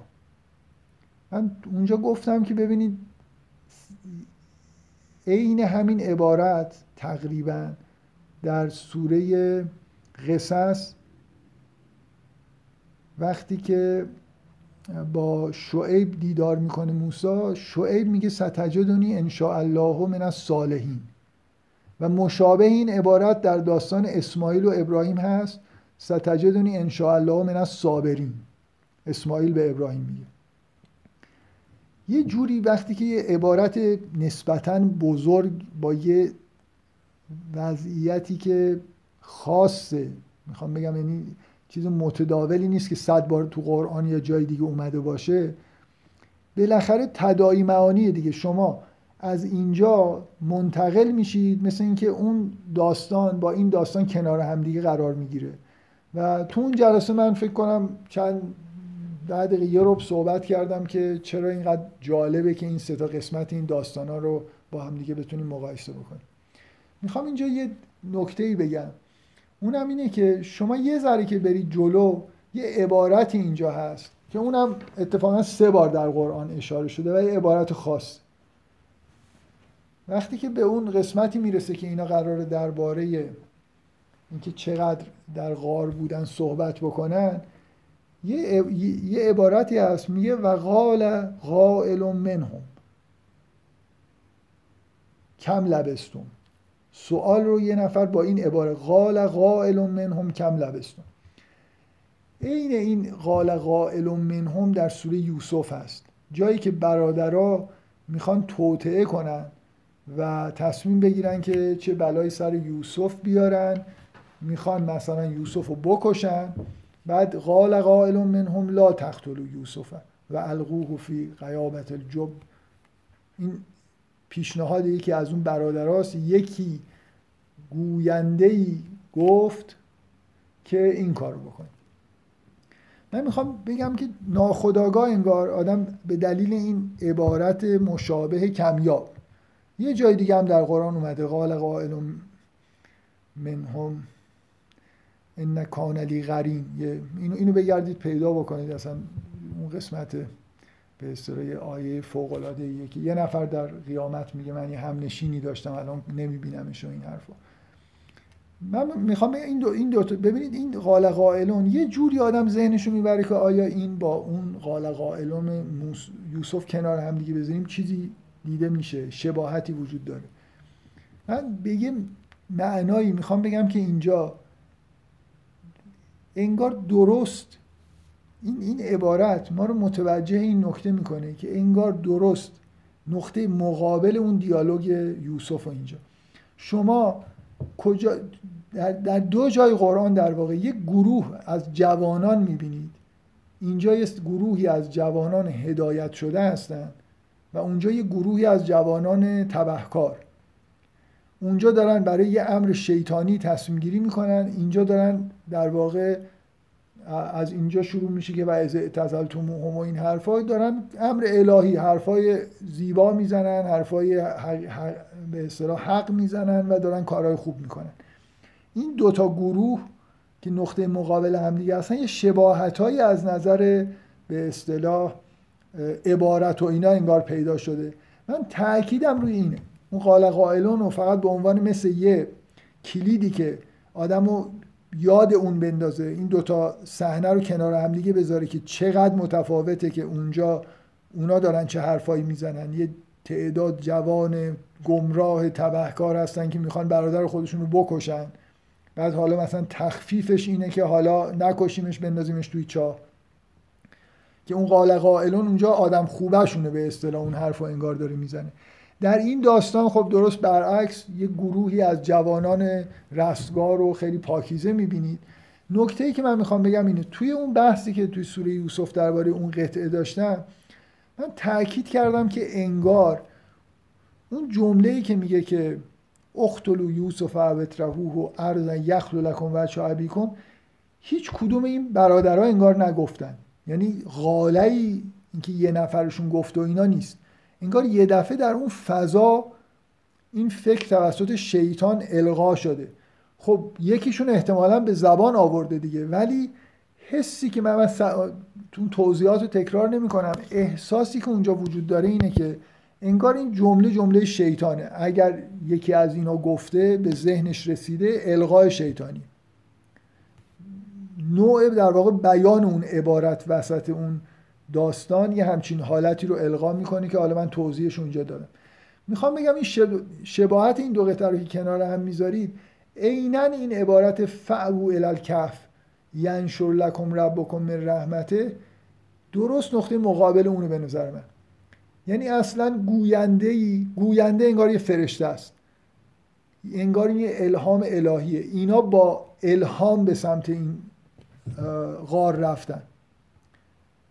پس اینکه چی شد که این مثل اینکه یه ندای اینجا میگه و از تزلتموهم و ما یعبدون الا الله فعبو الالکهفه ینشر لکم ربکم من رحمتی این قاطعانه بودنش برید به سمت غار که خدا به شما رحمت خودش رو مثلا نازل بکنه و یحیی لکم من امرکم مرفقا. این مثل یه الهام الهیه مثل انگار کلام یه فرشته است که درست نقطه مقابل اون الهام شیطانی که توی اون داستان هست قرار می‌گیره. خواستم اینو بگم که همچین به هر حال بی مناسبت نیست که این جمله یه حسی داره دیگه. اینکه یکی از این آدما به ذهنش رسیده باشه که برن توی غار براشون یه رحمتی نازل میشه و این حرفا خیلی یه جوری عجیبه. مثل اینکه واقعا یه جوری وعده الهیه. برای خاطر اینکه رفتن به غار همینطور. بهشون الهام شده انگار تو اون غار یه چیزی براشون آماده شده. و آها یه الان یادم افتاد که توی گروهی سوال کرده بودن که اینا چرا مهاجرت نمی‌کنن چرا میرن تو غار؟ اینا نرفتن تو غار زندگی بکنن. من اصلا یه همچین چیزی نمی‌فهمم. اینا از شهرشون در اومدن دارن میرن می‌رسن به این غار. انگار این الهام بهشون میگه که وارد غار بشید و میرن. مثلا میرن که یه استراحتی بکنن و احتمالا راهشون رو ادامه بدن. من برای خاطر اینکه اگه بخوان تو غار زندگی بکنن غار کاملا واضحه که نزدیک شهرشونه و خب گیر میفتن نمی‌تونن اونجا بمونن. خیلی فکر می‌کنم واضحه که عبوری همینطوری وارد غار شدن و حس من اینه که انگار یه الهام الهی بوده. چیزی براشون اونجا آماده شده. وعده اینجا براشون هست. که از خودشون بعیده که همچین احساسی به, به فکرشون رسیده باشه یه حالت الهامی داره. دیگه وقتی که اونجا میرن دیگه اوضاع غیر عادیه دیگه میگه و ترا شمس ایزا تلت میگه وقتی که خورشید طلوع می‌کرد به سمت راست مایل می‌شد. وقتی که غروب می‌کرد به سمت چپ در حالی که اینا در یه قسمت مثلا پهناوری به قسمت بزرگتر غار بودن. اینکه این, این توصیف ویژگی هایی که داره به نظر من که اینه که ما از بیرون غار داریم می‌بینیم اینا داخل غار هستن. ما شریک ورود به غار نشدیم. ما داریم طلوع و غروب خورشید رو از بیرون می‌بینیم. کاملا طلوع غروب خورشید این حس گذر زمان که همینجور روزها میاد و میره رو در واقع جوری داره القا می‌کنه. و به اضافه اینکه توصیف اینجوریه که انگار خورشید نوری به داخل غار که اینا درش هستن نمیتابونه. یه جوری داره منحرف میشه مثل یه حالت حالا معجزه ویژگی غار اینطوری بوده که نور یه جوری منحرف می‌شده به چپ و راست و داخل غار دیده نمی‌شده. به نظر نمیاد. حالا غار غار کوچیکی نیست ولی خیلی هم اینجوری نیست که رفته باشن در اعماق غار. حالا این خیلی نکته مهمی نیست. به هر حال یه ارتباطی داستان پیدا می‌کنه با این وصف خورشید که از یه جهاتی مهمه دیگه. چیزی که تصویری که بعدا میاد که یه جوری در واقع به این تصویر ربط داره به دلیل تکرار ذات الیمین و ذات شمال میگه و تحسب هم ایغازن و هم رقود و نقلب هم ذات الیمین و ذات شمال. ناخداگاه تصویری که تو ذهن آدم میاد اینه که مثل اینی که خورشید که طلوع و غروب می‌کنه اینا هم توی غار دارن. هم با خورشید انگار اینور اونور میشن. یعنی یه یه جوری حرکات داخل این غار که نور واردش نمیشه با خورشید انگار یه جوری داره ارتباط برقرار می‌کنه. یه مقداری حالت اسرارآمیز بهش میده. در ضمن حضور خورشید توی این داستان به دلیل اینکه بعدا توی داستان زلقرنین خورشید خیلی نقش بازی می‌کنه به نظرم مهمه که فکر کنم بذاریم اون موقع در موردش صحبت بکنیم. ولی به هر حال تو این دوتا آیه در کنار همدیگه یه تصویری از زمانی که اینا اونجا گذروندن و که خیلی حالت شگفت انگیزی داره.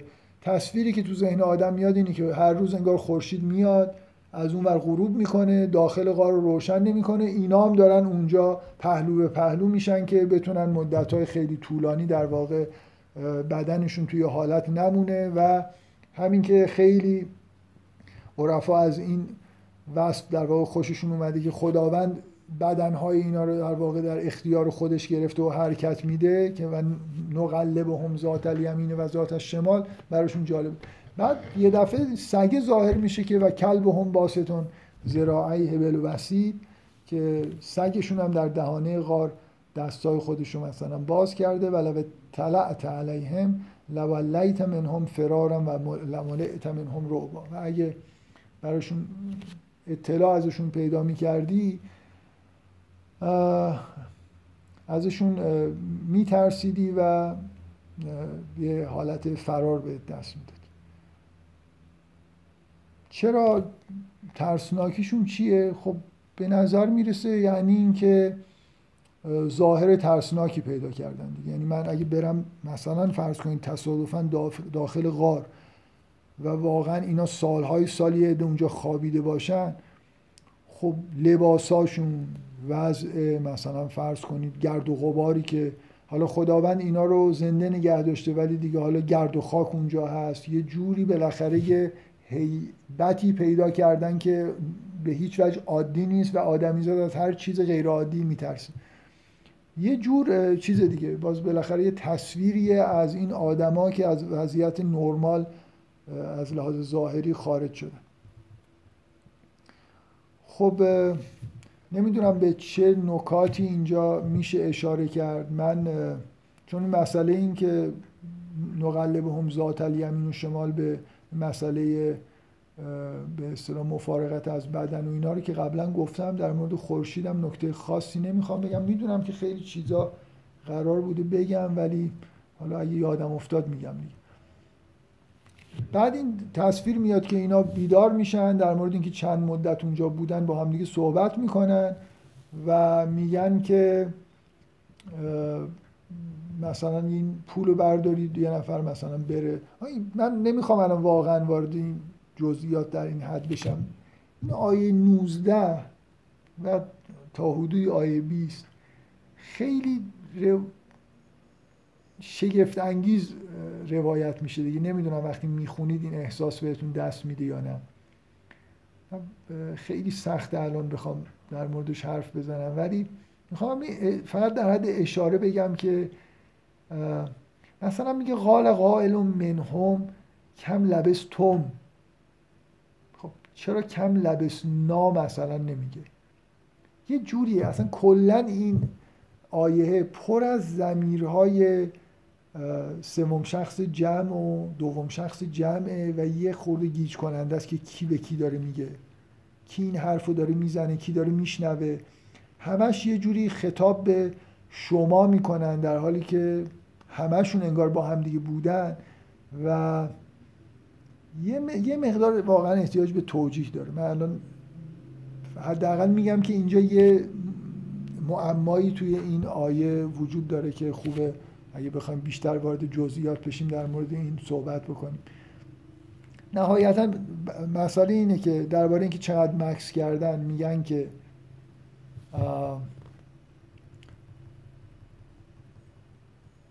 میگن که یه روز یا نصف روز اون یکی میگه که مثلا یه گروه میگن که خداوند علم و ما لبستم بعد قرار میشه که یه پولی رو بردارن و برن غذا بخرن و تاکید میشه که مواظب باشید کسی متوجه نشه انهم ان یظهروا علیکم یرجموکم او یعیدوکم فی ملت ملتهم ولن تفلحوا اذا ابدا که این نشون میده که آدمای شناخته شده ای هستن حالا یا از خانواده های شناخته شده هستن یا به دلیل ابراز ایمانی که کردن مثلا تحت تعقیبن و ممکنه شناسایی بشن. به هر حال با ترس ترس از سنگسار شدن یا اینکه مجبورشون بکنن به شرک برگردن دارن. این کار رو انجام میدن نهایتا مردم از حال اینا آگاه میشن که تا بدانند که وعده خدا راست است. لیعلم ان وعد الله حق و ان الساعت لا ریب فیها اذ یتنازعون بینهم امرهم. یه عده میگن که فقال ابنو علیهم بنیانا ربهم اعلم بهم قال الذين غلبوا على امرهم لنتخذن علیهم مسجدا. میگه یه بنیا مثلا ساختمونی بنا بکنیم یه دم میگن که یه پرستشگاهی بسازیم من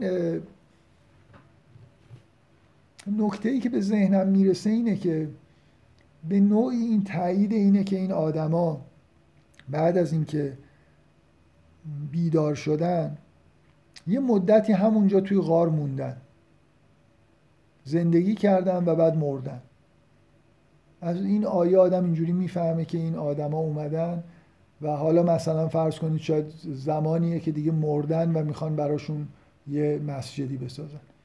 ولی آدم احساس می‌کنه که این همونجا توی همون غار داره این مسجد رو می‌خوان بسازن یا بنیانی که میگن. بالاخره اینا انگار تا آخر عمر با همدیگه بودن و کنار همدیگه زندگی کردن. یه حس این شکلی توی این آیه هست که بعدا با اون عبارتی که میاد تایید میشه.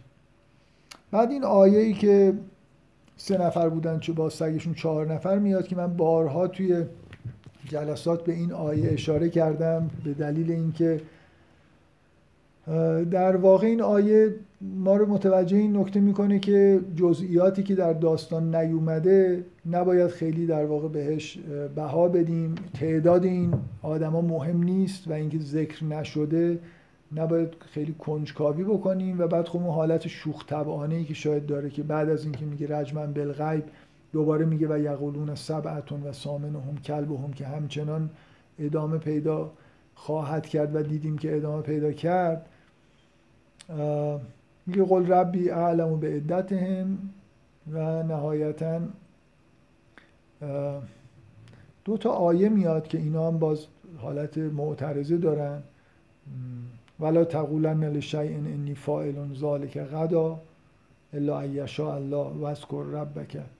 اذا نسیت و قل عسى ان یهدین ربی لاقرب من هذا رشدا حالا جزء روایت داستان نیستم ولی خب بالاخره جای بحث داره که چرا این آیات اینجا اومده. الان من نمی‌خوام بحث بکنم. خود داستان رو می‌خوام یه نکاتی در موردش بگم. تا این آیه 25 که میگه و لب صوفی کفهم سلاس معتن سنین و ازداد تسعا من اینو الان گفتم که اینجوری می‌فهمم که یعنی اینکه 300 سال خوابیدن نه سالم بعدا براش افزودن یعنی در غار لبسشون رو ادامه دادن در حالی که بیدار بودن. این چیزی که من می‌فهمم. جالبه که ترجمه که الان من می‌بینم فکر می‌کنم مال آقای فولادونده نوشته و 300 سال در غارشان درنگ کردن و نه سال نیز بر آن افزودند. نه اون آدمایی که گفتن 300 سال نه سال افزودند شد 309 سال. اینجوری نباید بخونی نکته که من می‌خوام بگم اینه که اصلا آیا این آیه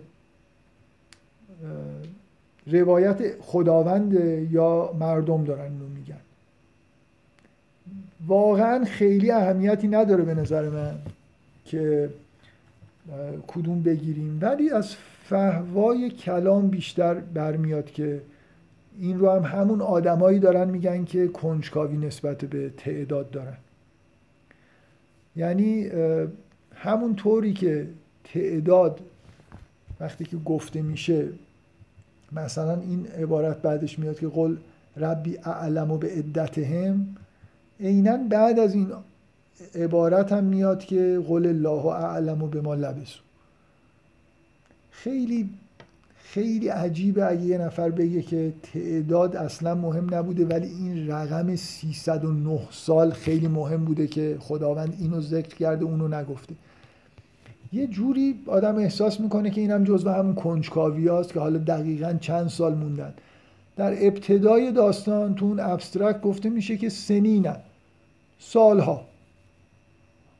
از خود داستان کم و بیش ما اینجوری می‌فهمیم که این روایتی که میگه که اینا در زمان ابتدای در واقع مسیحیت ایمان آوردن در حالی که مثلا توی منطقه‌ای که زندگی می‌کردن همه مشرک بودن بعدا وقتی که بیدار شدن همه ایمان مسیحی آورده بودن و این حرفا اگه این هم چیزی درست باشه مثلا فرض کنید چند صد سالی ممکنه فاصله افتاده باشه دیگه. و از خود داستانم اینه که آدما وقتی اینا بیدار میشن یه جور دیگه ای شدن بهشون احترام می‌ذارن مسجد می‌خوان درست بکنن و این حرفا هم شما یه همچین برداشتی شاید بتونید بکنید.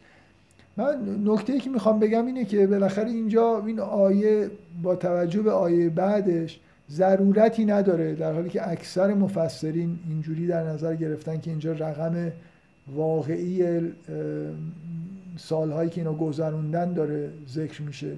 ولی واقعیت اینه که من بیشتر احتمال برعکس میدم که اینم مثل همون بحثی که اونجا شده. به دلیل این آیه بعد که میگه قول الله اعلم و به ما لبسو له غیب السماوات و الارض ابصر بهی و اسمه تا آخر آیه.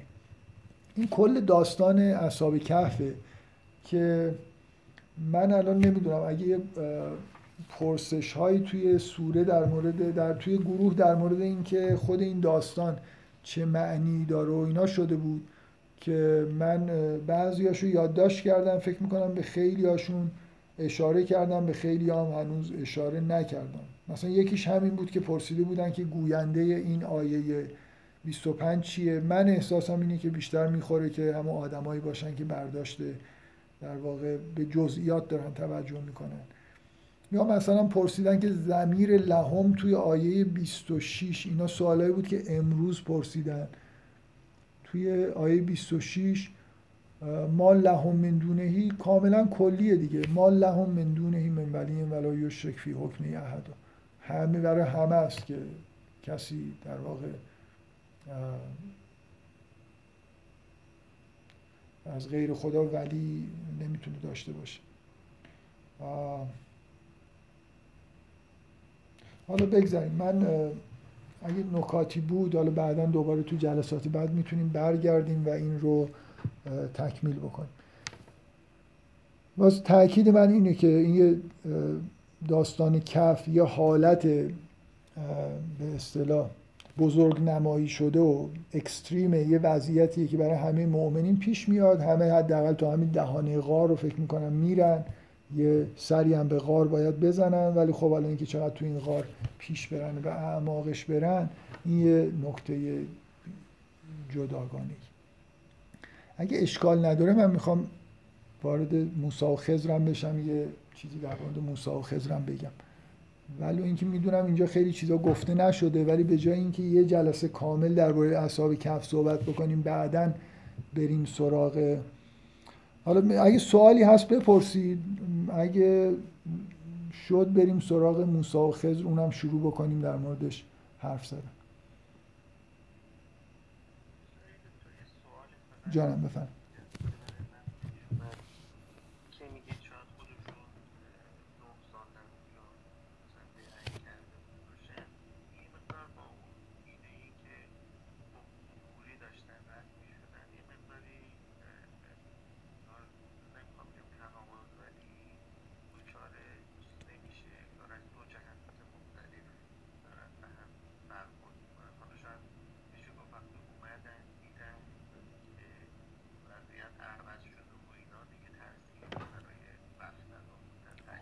دیگه بابا این چه این چه حرفی شما می‌زنی؟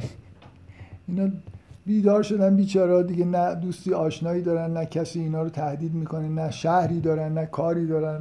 موندن یعنی اصلا اون غار براشون حالت مقدسی پیدا کرد. اون لحظه نمیرن اونجا بمونن ولی وقتی که بلند میشن 300 سال گذشته دیگه مهاجرت بکنن کجا برن؟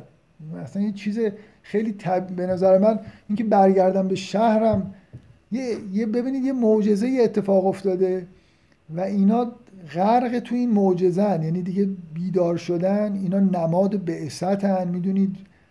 یه زندگی دیگه ای اصلا این ربطی به نمی‌تونن برگردن به زندگی عادی. چه برگردن تو شهر خودشون که قطعا حالا پذیراشون هستن چه برگردن برن مثلا مسیری که می‌خواستن ادامه بدن رو ادامه بدن. یعنی فکر می‌کنم خیلی شما اگه بودید دیگه تو غار میموندید دیگه. زندگیتون عوض می‌شد بعد از این همچین اتفاق عجیب و بزرگی.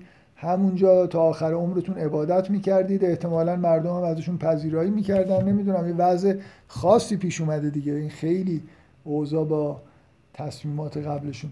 به نظر من که اصلا تناقض نداره. من همچنان فکر می‌کنم اینو تحت الهام الهی عبوری رفتن ولی بعد از اینکه به هوش اومدن بعد از این همه سال دیگه اصحاب کف شدن دیگه. یعنی موندن اونجا و انگار تعلق پیدا کردن به همون محیط. خب باز سوالی هست؟ بفرمایید.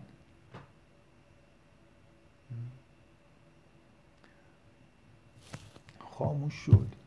خب من راستش می‌دونم که خیلی چیزا نگفتم و می‌خواستم بگم ولی هرچی فکر می‌کنم هم توی یاد داشتم چیزی پیدا نمی‌کنم و حتما جای دیگه چیزایی نوشته بودم برای همینم فکر می‌کنم وقت داریم که لاغلی مقدمه در مورد داستان موسی و خضر بگیم.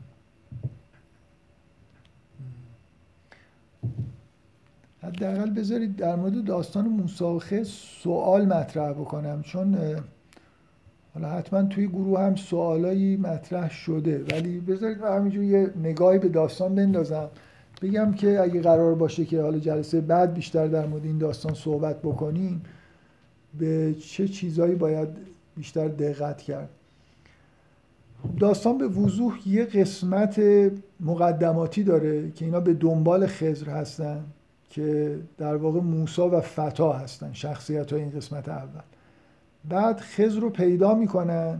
من ببخشید این کلمه خزر رو طبق عادت به کار می‌برم. هیچ اسمی در قرآن نداره و تاکید روی اینکه یه شخصیت به اون معنایی که بعدا در روایات و داستان ها خزر رو می‌شناسیم. باید بگیم عبد صالح ولی حالا منو بهم اجازه بدید همین کلمه خزر رو برای راحتی کار بگیم. خب قسمت دوم هم باز دو تا شخصیت خزر و موسا هستن که با هم دیگه همسفر میشن و یه اتفاقایی میفته.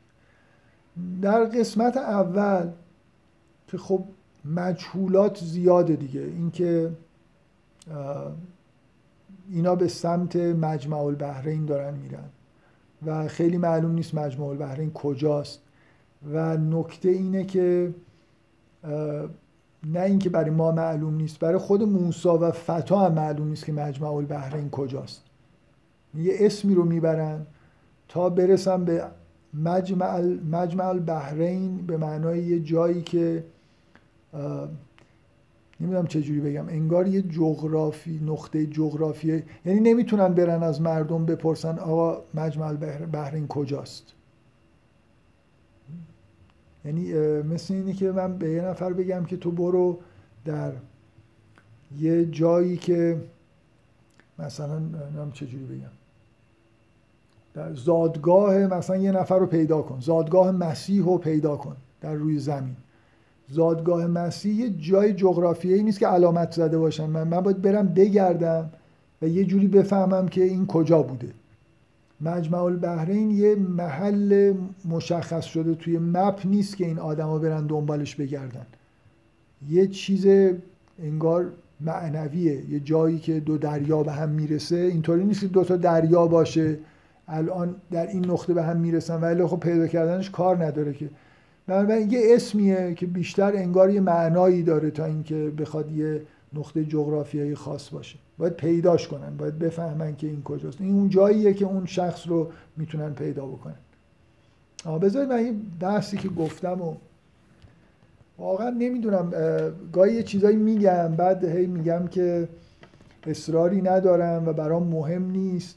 ولی باز یه جوری انگار دوست دارم بگم این تناقض داره با اینکه اگه مهم نیست چرا انگار یه جوری دارم میگم اصرار ندارم ولی بعد اصرار می‌کنم با تکرار کردنش. من اصراری ندارم ولی تکرار می‌کنم که هر وقت این داستان رو می‌خونم یا بهش فکر می‌کنم احساس می‌کنم که موسی از پیش شعیب اومده نه از زمان در زمان رسالتش. و واقعا توی حرفایی که در مورد این داستان خواهم زد و در مورد ارتباط این داستان با داستانهای قبل و بعد و توی سوره هیچ اهمیتی نداره که شما موسی رو در چه سنی و در چه دوره‌ای در نظر بگیرید. میگم اصرار ندارم یعنی در این جلسات سوره کف این نکته اصلا مهم نیست. ولی حالا که گفتم بعدم نمیاد. و الانم که خب یه وقتیه می‌خوام در واقع یه مقدماتی بگم بعدم نمیاد. یه دو دقیقه در مورد این صحبت بکنم که هم از لحاظ محتوا هم از لحاظ متن این سازگارتر با اینکه شما فکر بکنید که موسی الان از در زمان رسالتشه طبق مثلا اون شعن نزولی که ساختن که یه حالا به طریق این سوال پیش میاد که آیا موسی حالا در یه روایت هست که خودش فکر می‌کنه آیا عالمتر از من هست. در یه روایت دیگه هست که کسانی ازش می‌پرسن آیا تو عالمترین هستی یا نه. بعد خداوند میگه برو مجموع البحرین و خز رو پیدا بکنه این حرفا که شأن نزول واقعا چیپیه برای این داستان؟ برای خاطر اینکه مثلا نه حضرت موسی همچین چیزی به ذهنش می‌رسه نه این سفر لازمه برای اینکه یه آدمی رو ببینه. همینجوری هم خدا بگه که یه کسی اونجا هست و داناتر موسا میپذیره. بنابراین حالا اون شهر نزول رو بذارید کنار. من حداقل می‌خوام ببینید دو, دو تا نکته حداقل هست. یکی این که از لحاظ محتوا شما به طور کلی بیشتر آدم انتظار داره که اگه قرار موسی رشد بکنه این رشد قبل از بعثت انجام شده باشه نه بعد از بعثت. خیلی طبیعی تره که موسا یه موسای جوانتری باشه که می‌خواد به اصطلاح به رشد برسه مراحل رشد رو طی بکنه به یه جایی برسه بعدا مبعوث بشه. اینکه مبعوث شده و حالا یه چیزهایی مثل اینایی که توی این داستان می‌بینید داره براش اتفاق میفته از لحاظ محتوا خیلی هماهنگ با چیزی که آدم من حداقل می‌فهمم از اینکه جای رشد توی چه سن و سالاییه و کی باید دنبالش رفتی خورده متفاوته. به اضافه اینکه واقعا این موسایی که شما توی این داستان می‌بینید یه ذره این حالت بیتابی گرسنه بودن این چیزهایی که میگه با موسای پیامبر به نظر میاد فاصله داره. یعنی یه خورده سطح حرفایی که موسا می‌زنه پایین تر از اینه که اون موسای با اون معجزات و اینا باشه.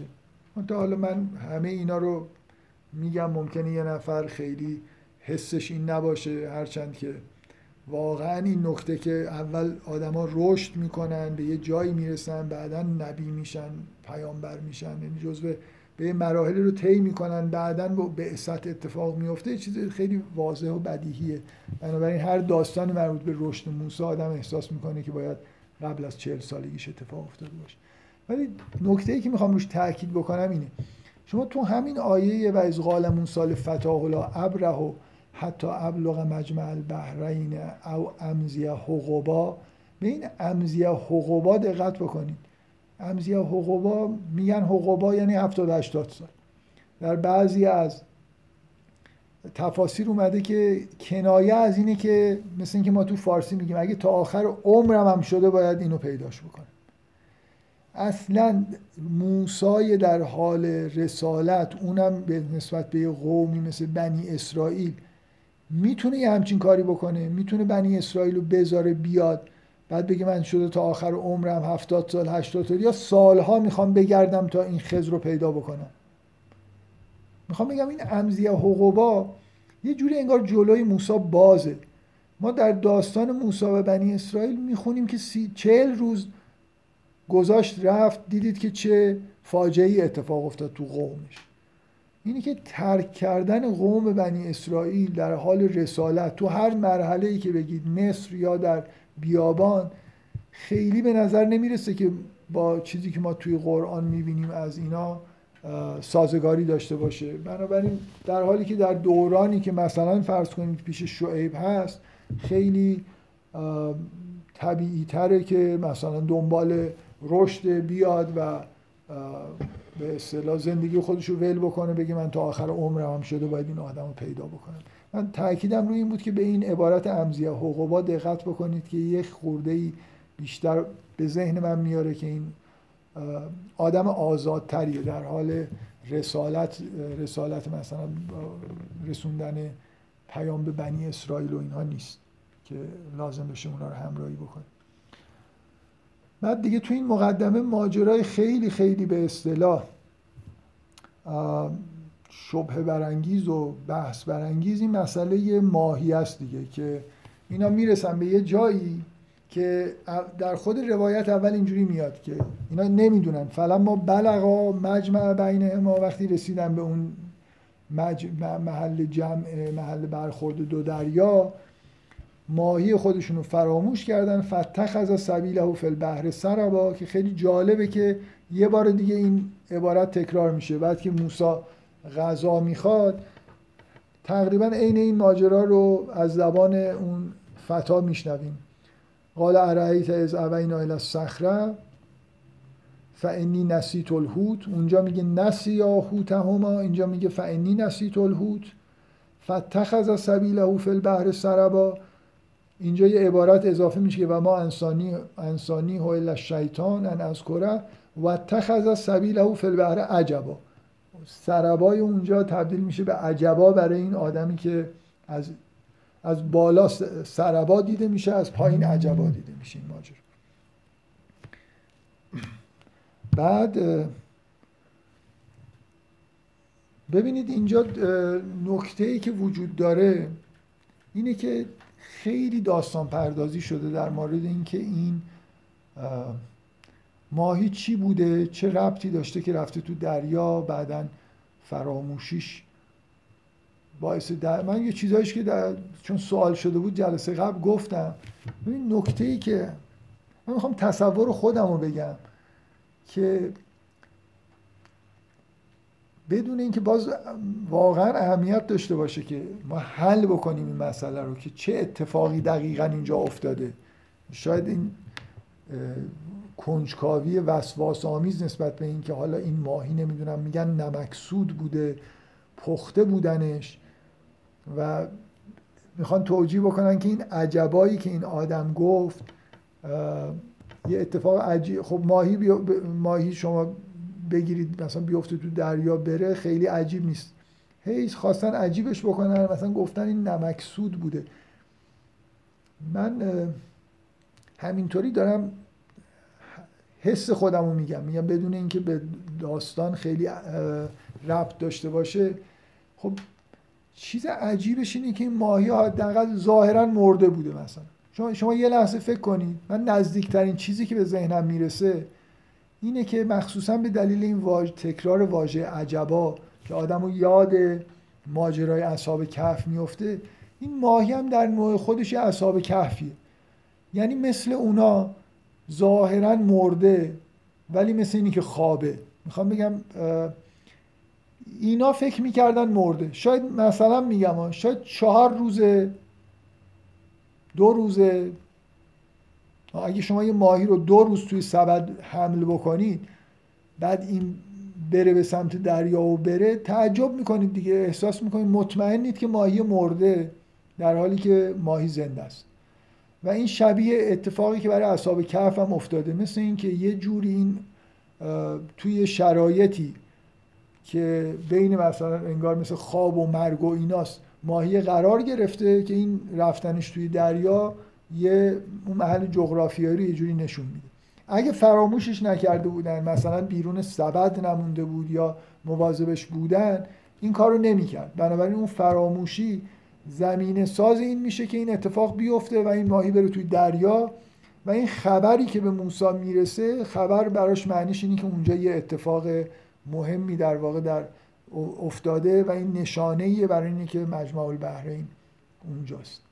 من می‌خوام بگم این تعبیرایی که ماهی نمکسود بوده و این حرفا آخه امکان داره که اون فتا یه ماهی نمکسود بپره بره تو دریا و بعد به موسی نگه تا جایی که موسی غذای خودشو بخواد.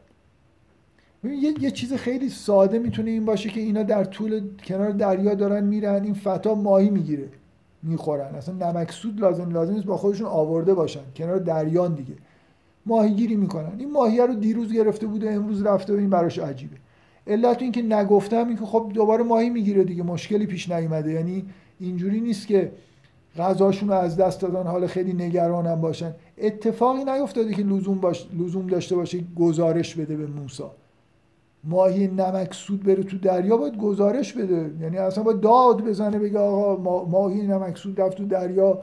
این چیز در حد معجزه است. مخصوصا اگه موسای قبل از رسالت باشه خودش هم از این معجزات خیلی ممکنه ندیده باشه براش جالب باشه.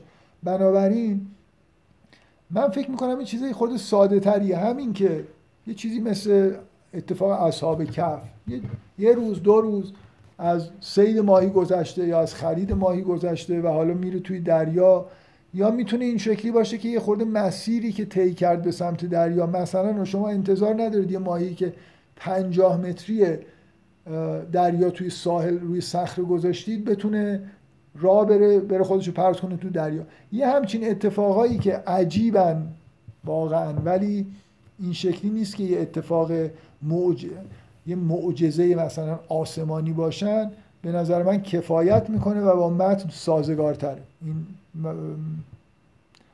به اضافه این که تاکید می‌کنم که این ماهی حتی اگه نمکسود بوده یا هر جور دیگه ای بوده خیلی به خود داستان لطمه نمیزن چیزی که برای موسا هست اینه که این خبر اینکه اینجا همچین اتفاق عجیبی افتاده نشانه اینه. آها یه عده اصلا خیلی بامزه است. یه عده تفسیرشون اینه میگن اینا یه ماهی نمکسود آورده بودن که کارش این بود که هر جا مجمع البحرین رسیدن این زنده بشه بره تو دریا. این دیگه واقعا از اون حرفای عجیب و غریبه که مثل چی میگن؟ چیز بوده مثل دستگاه بوده که مجمع البحرین یاب بوده مثلا.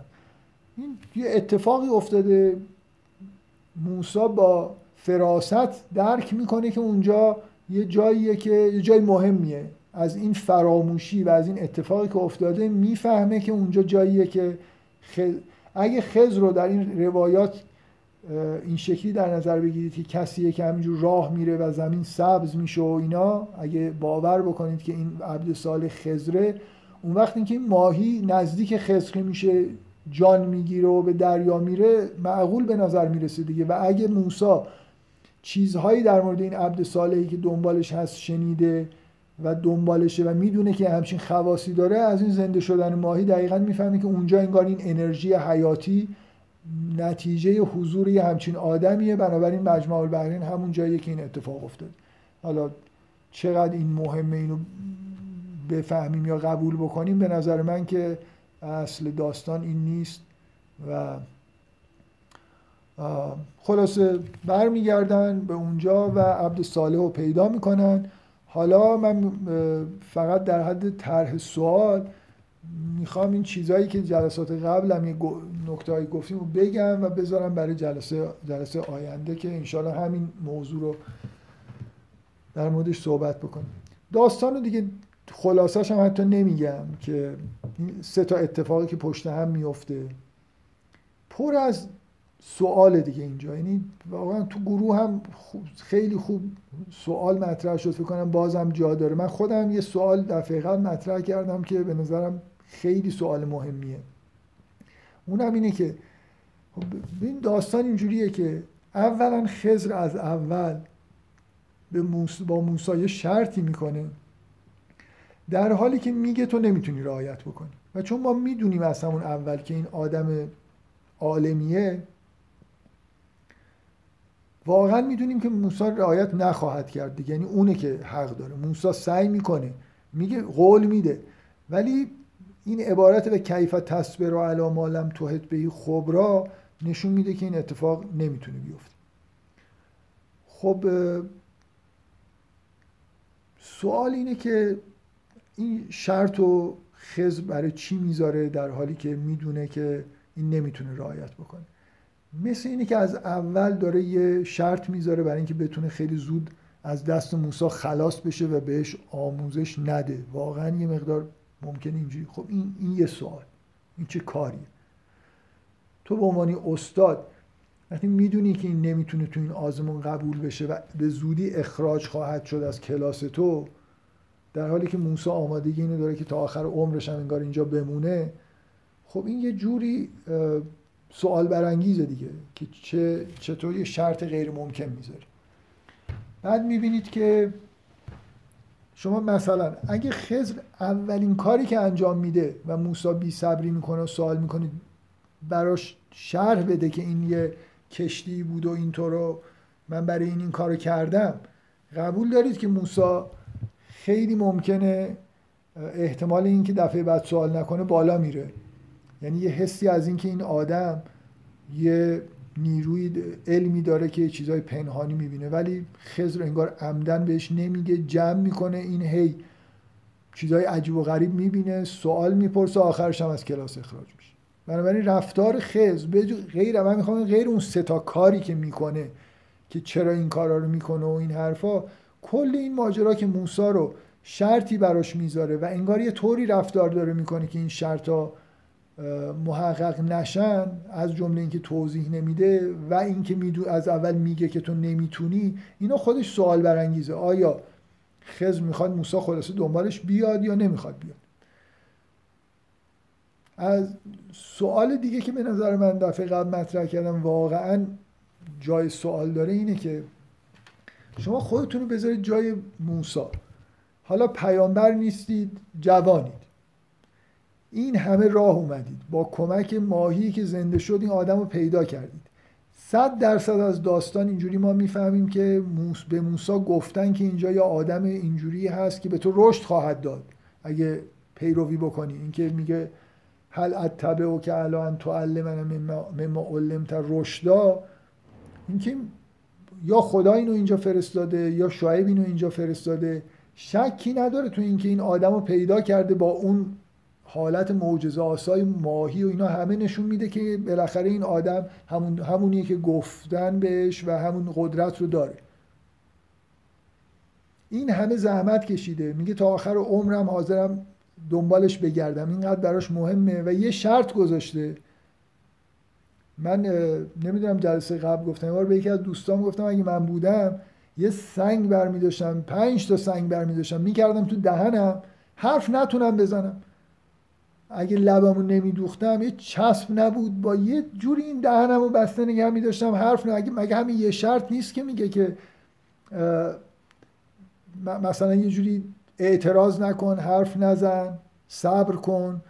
دستمو میبستم پامو میبستم یه کاری می‌کردم که یادم نره و اعتراض نکنم. هر وقت بخوام حرف بزنم مثلا سنگا بیفته زمین یادم بیاد. عجیبتر از کاری که خز می‌کنه اینه که موسا چرا نمی‌تونه صبر بکنه؟ مثلا مخصوصا دیگه اون آخری دیوار رو می‌خواد تعمیر بکنه باز این یه چیزی میگه. حالا قتل خیلی چیز بزرگیه ولی سوراخ کردن کشتی هم نمی‌دونم والا اگه شرط پیروی از این مرد بزرگ اینه که حرف نزنید خب حرف نزنه دیگه. حالا این چه کاریه اون؟ تو می‌دونی این آدم مهمیه اومدی دنبالش یه شرط هم گذاشته. این که موسا نمی‌تونه این بی صبری موسا اصلا باور کردنی نیست. یعنی احتیاج به توضیح داره که چطور این دیگه چجور موساییه که یه چیز این شکلی رو نمی‌تونه رعایت بکنه. بنابراین توجیه اگه برای این داستان می‌خوایم پیدا بکنیم که اسرارآمیزه اگه می‌خوایم یه جوری خوب بفهمیم این چیزها رو باید سعی کنیم این مقدمات این صحبت هایی که می‌کنن و بی صبری موسا رو هم توجیه بکنیم. و اون سوالی که توی گروه مطرح شده بود من جلسه قبل بهش اشاره کردم این بود که آیا بالاخره موسی اینجا رشد می‌کنه یا نه؟ کجا رشد می‌کنه؟ این چه رشدیه؟ یعنی هر کسی این داستان رو بخونه من از شواهد سعی کردم جلسه قطعا باید اعتقاد داشته باشه که بله جواب مثبت موسا رشد می‌کنه. امکان نداره که آورده باشنش اینجا. خز رو پیدا کرده. خزر هم یه آدمیه که این با این ویژگی های فوق و علم و اینا و این گفتن بری ازش تبعیت بکنی رشد می‌کنی اومده مثلا نتیجه ماجرا این باشه که بره به شعیب یا به کسی دیگه بگه نه من رفتم متاسفانه امتحان سخت گرفت و مردود شدم و هیچ رشدی هم نکردم. کلا زحمتم هدر رفت. حتما این داستان توش رشد باید باشه حتما توی این سوره اومده باید یه نمونه موفق رشد باشه خیلی. عجیب و بعید اگه یه نفر بگه که اینجا رشدی اتفاق نیفتاد رشد هایی که نسبت میدن به این داستان مثلا این که موسی فهمید که یه آدم عالم تر از خودش وجود داره. حالا دیگه هیچی نداشته باشیم میشه این حرف رو زد دیگه.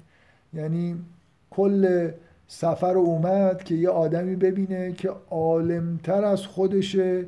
یعنی مثلا فرض کنید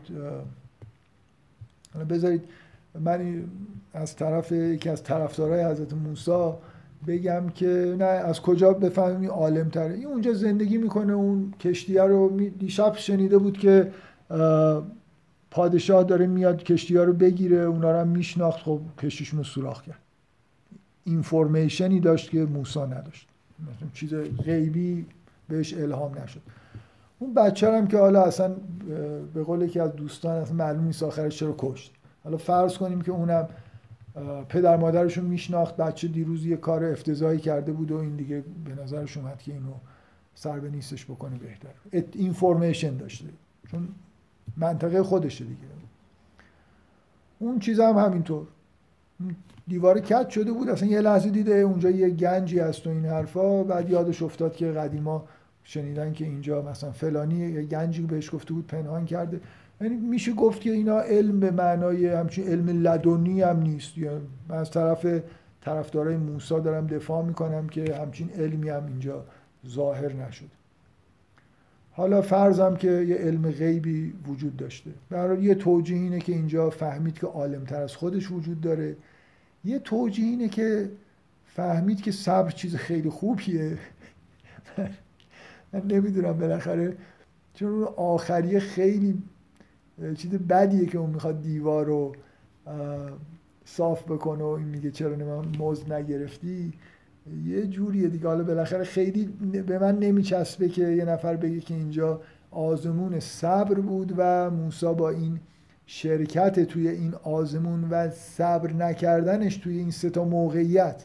نتیجهش این شد که استادش رو از دست داد و یه درس مثلا عبرتی شد که صبر چیز خوبیه. خیلی رشد یعنی خیلی احتیاج به خزر نبود که اینو یه همچین آزمایش های عجیب و غریبی بکنن که مثلا صبرش زیاد بشه. به هر حال نمی‌دونم اینجور سوالا اطراف این داستان میشه کرد و امیدوارم حالا جلسه آینده در موردش صحبت بکنیم. من معنی این رفتن به داستان موسی و خز این نیست که دیگه اصلا بر نمیگردیم به داستان اصحاب و کف چون می‌خوایم ارتباط ها رو برقرار بکنیم قطعا یه رفت و برگشت های انجام میدیم. بنابراین من فرصت دارم اگه چیزایی رو در مورد اصحاب کف فراموش کردم بگم که حتما کردم. و به اضافه اینکه فرصت این که بازم سوال بپرسید درباره اصحاب کف یا موسی و خضر و اینا تا آخرش هست. اگه سوالای جالبی باشه میشه توی کلاس در موردش بحث کرد. ببخشید اگه یه خورده طولانی شد امیدوارم که جلسه آینده امشب شب 18 یا 19 ماه رمضان حالا فکر می‌کنم. و برای شماها که خارج هستید نمی‌دونم چه جوریه. فکر می‌کنم پنج شنبه خیلی چیزه مشکوکه به شب قدر بودن بالاخره هست. شاید برگزار بشه جلسه شاید نشه من اطلاع میدم دیگه. اگه کسی الان سوال داره بپرسید مخصوصا اگه در تکمیل سوالات مربوط به داستان موسی و خز کسی چیزی داره اگه بگید خیلی خوب.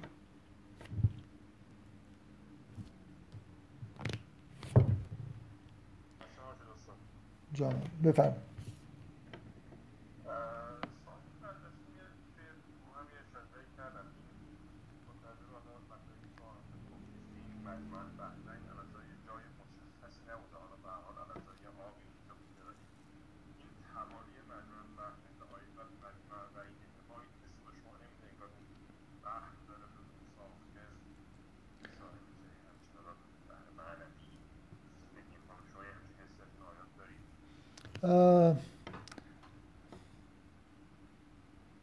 آره شباهت که بالاخره آدم رو به فکر این میندازه. ولی من واقعا همین حس این که اینجا نه اینکه نقطه جغرافیایی نیست.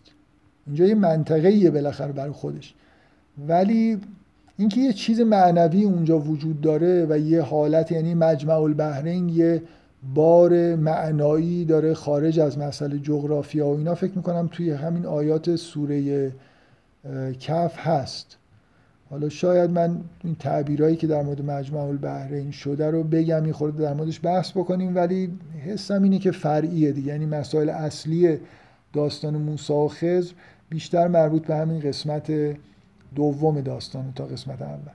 تو قسمت اول چیزی که خیلی خیلی مهمه همین زمین سازی برای ظهور خزره و اون حالت شوق موسی. دقیقا همون قسمت مقدمه است که این سوالی که من می‌پرسم و خیلی جدی می‌کنه که شما موسی رو می‌بینید با اون اشتیاقش با اون اتفاق عجیبی که حالت معجزه آسایی که پیدا می‌کنه خزر رو.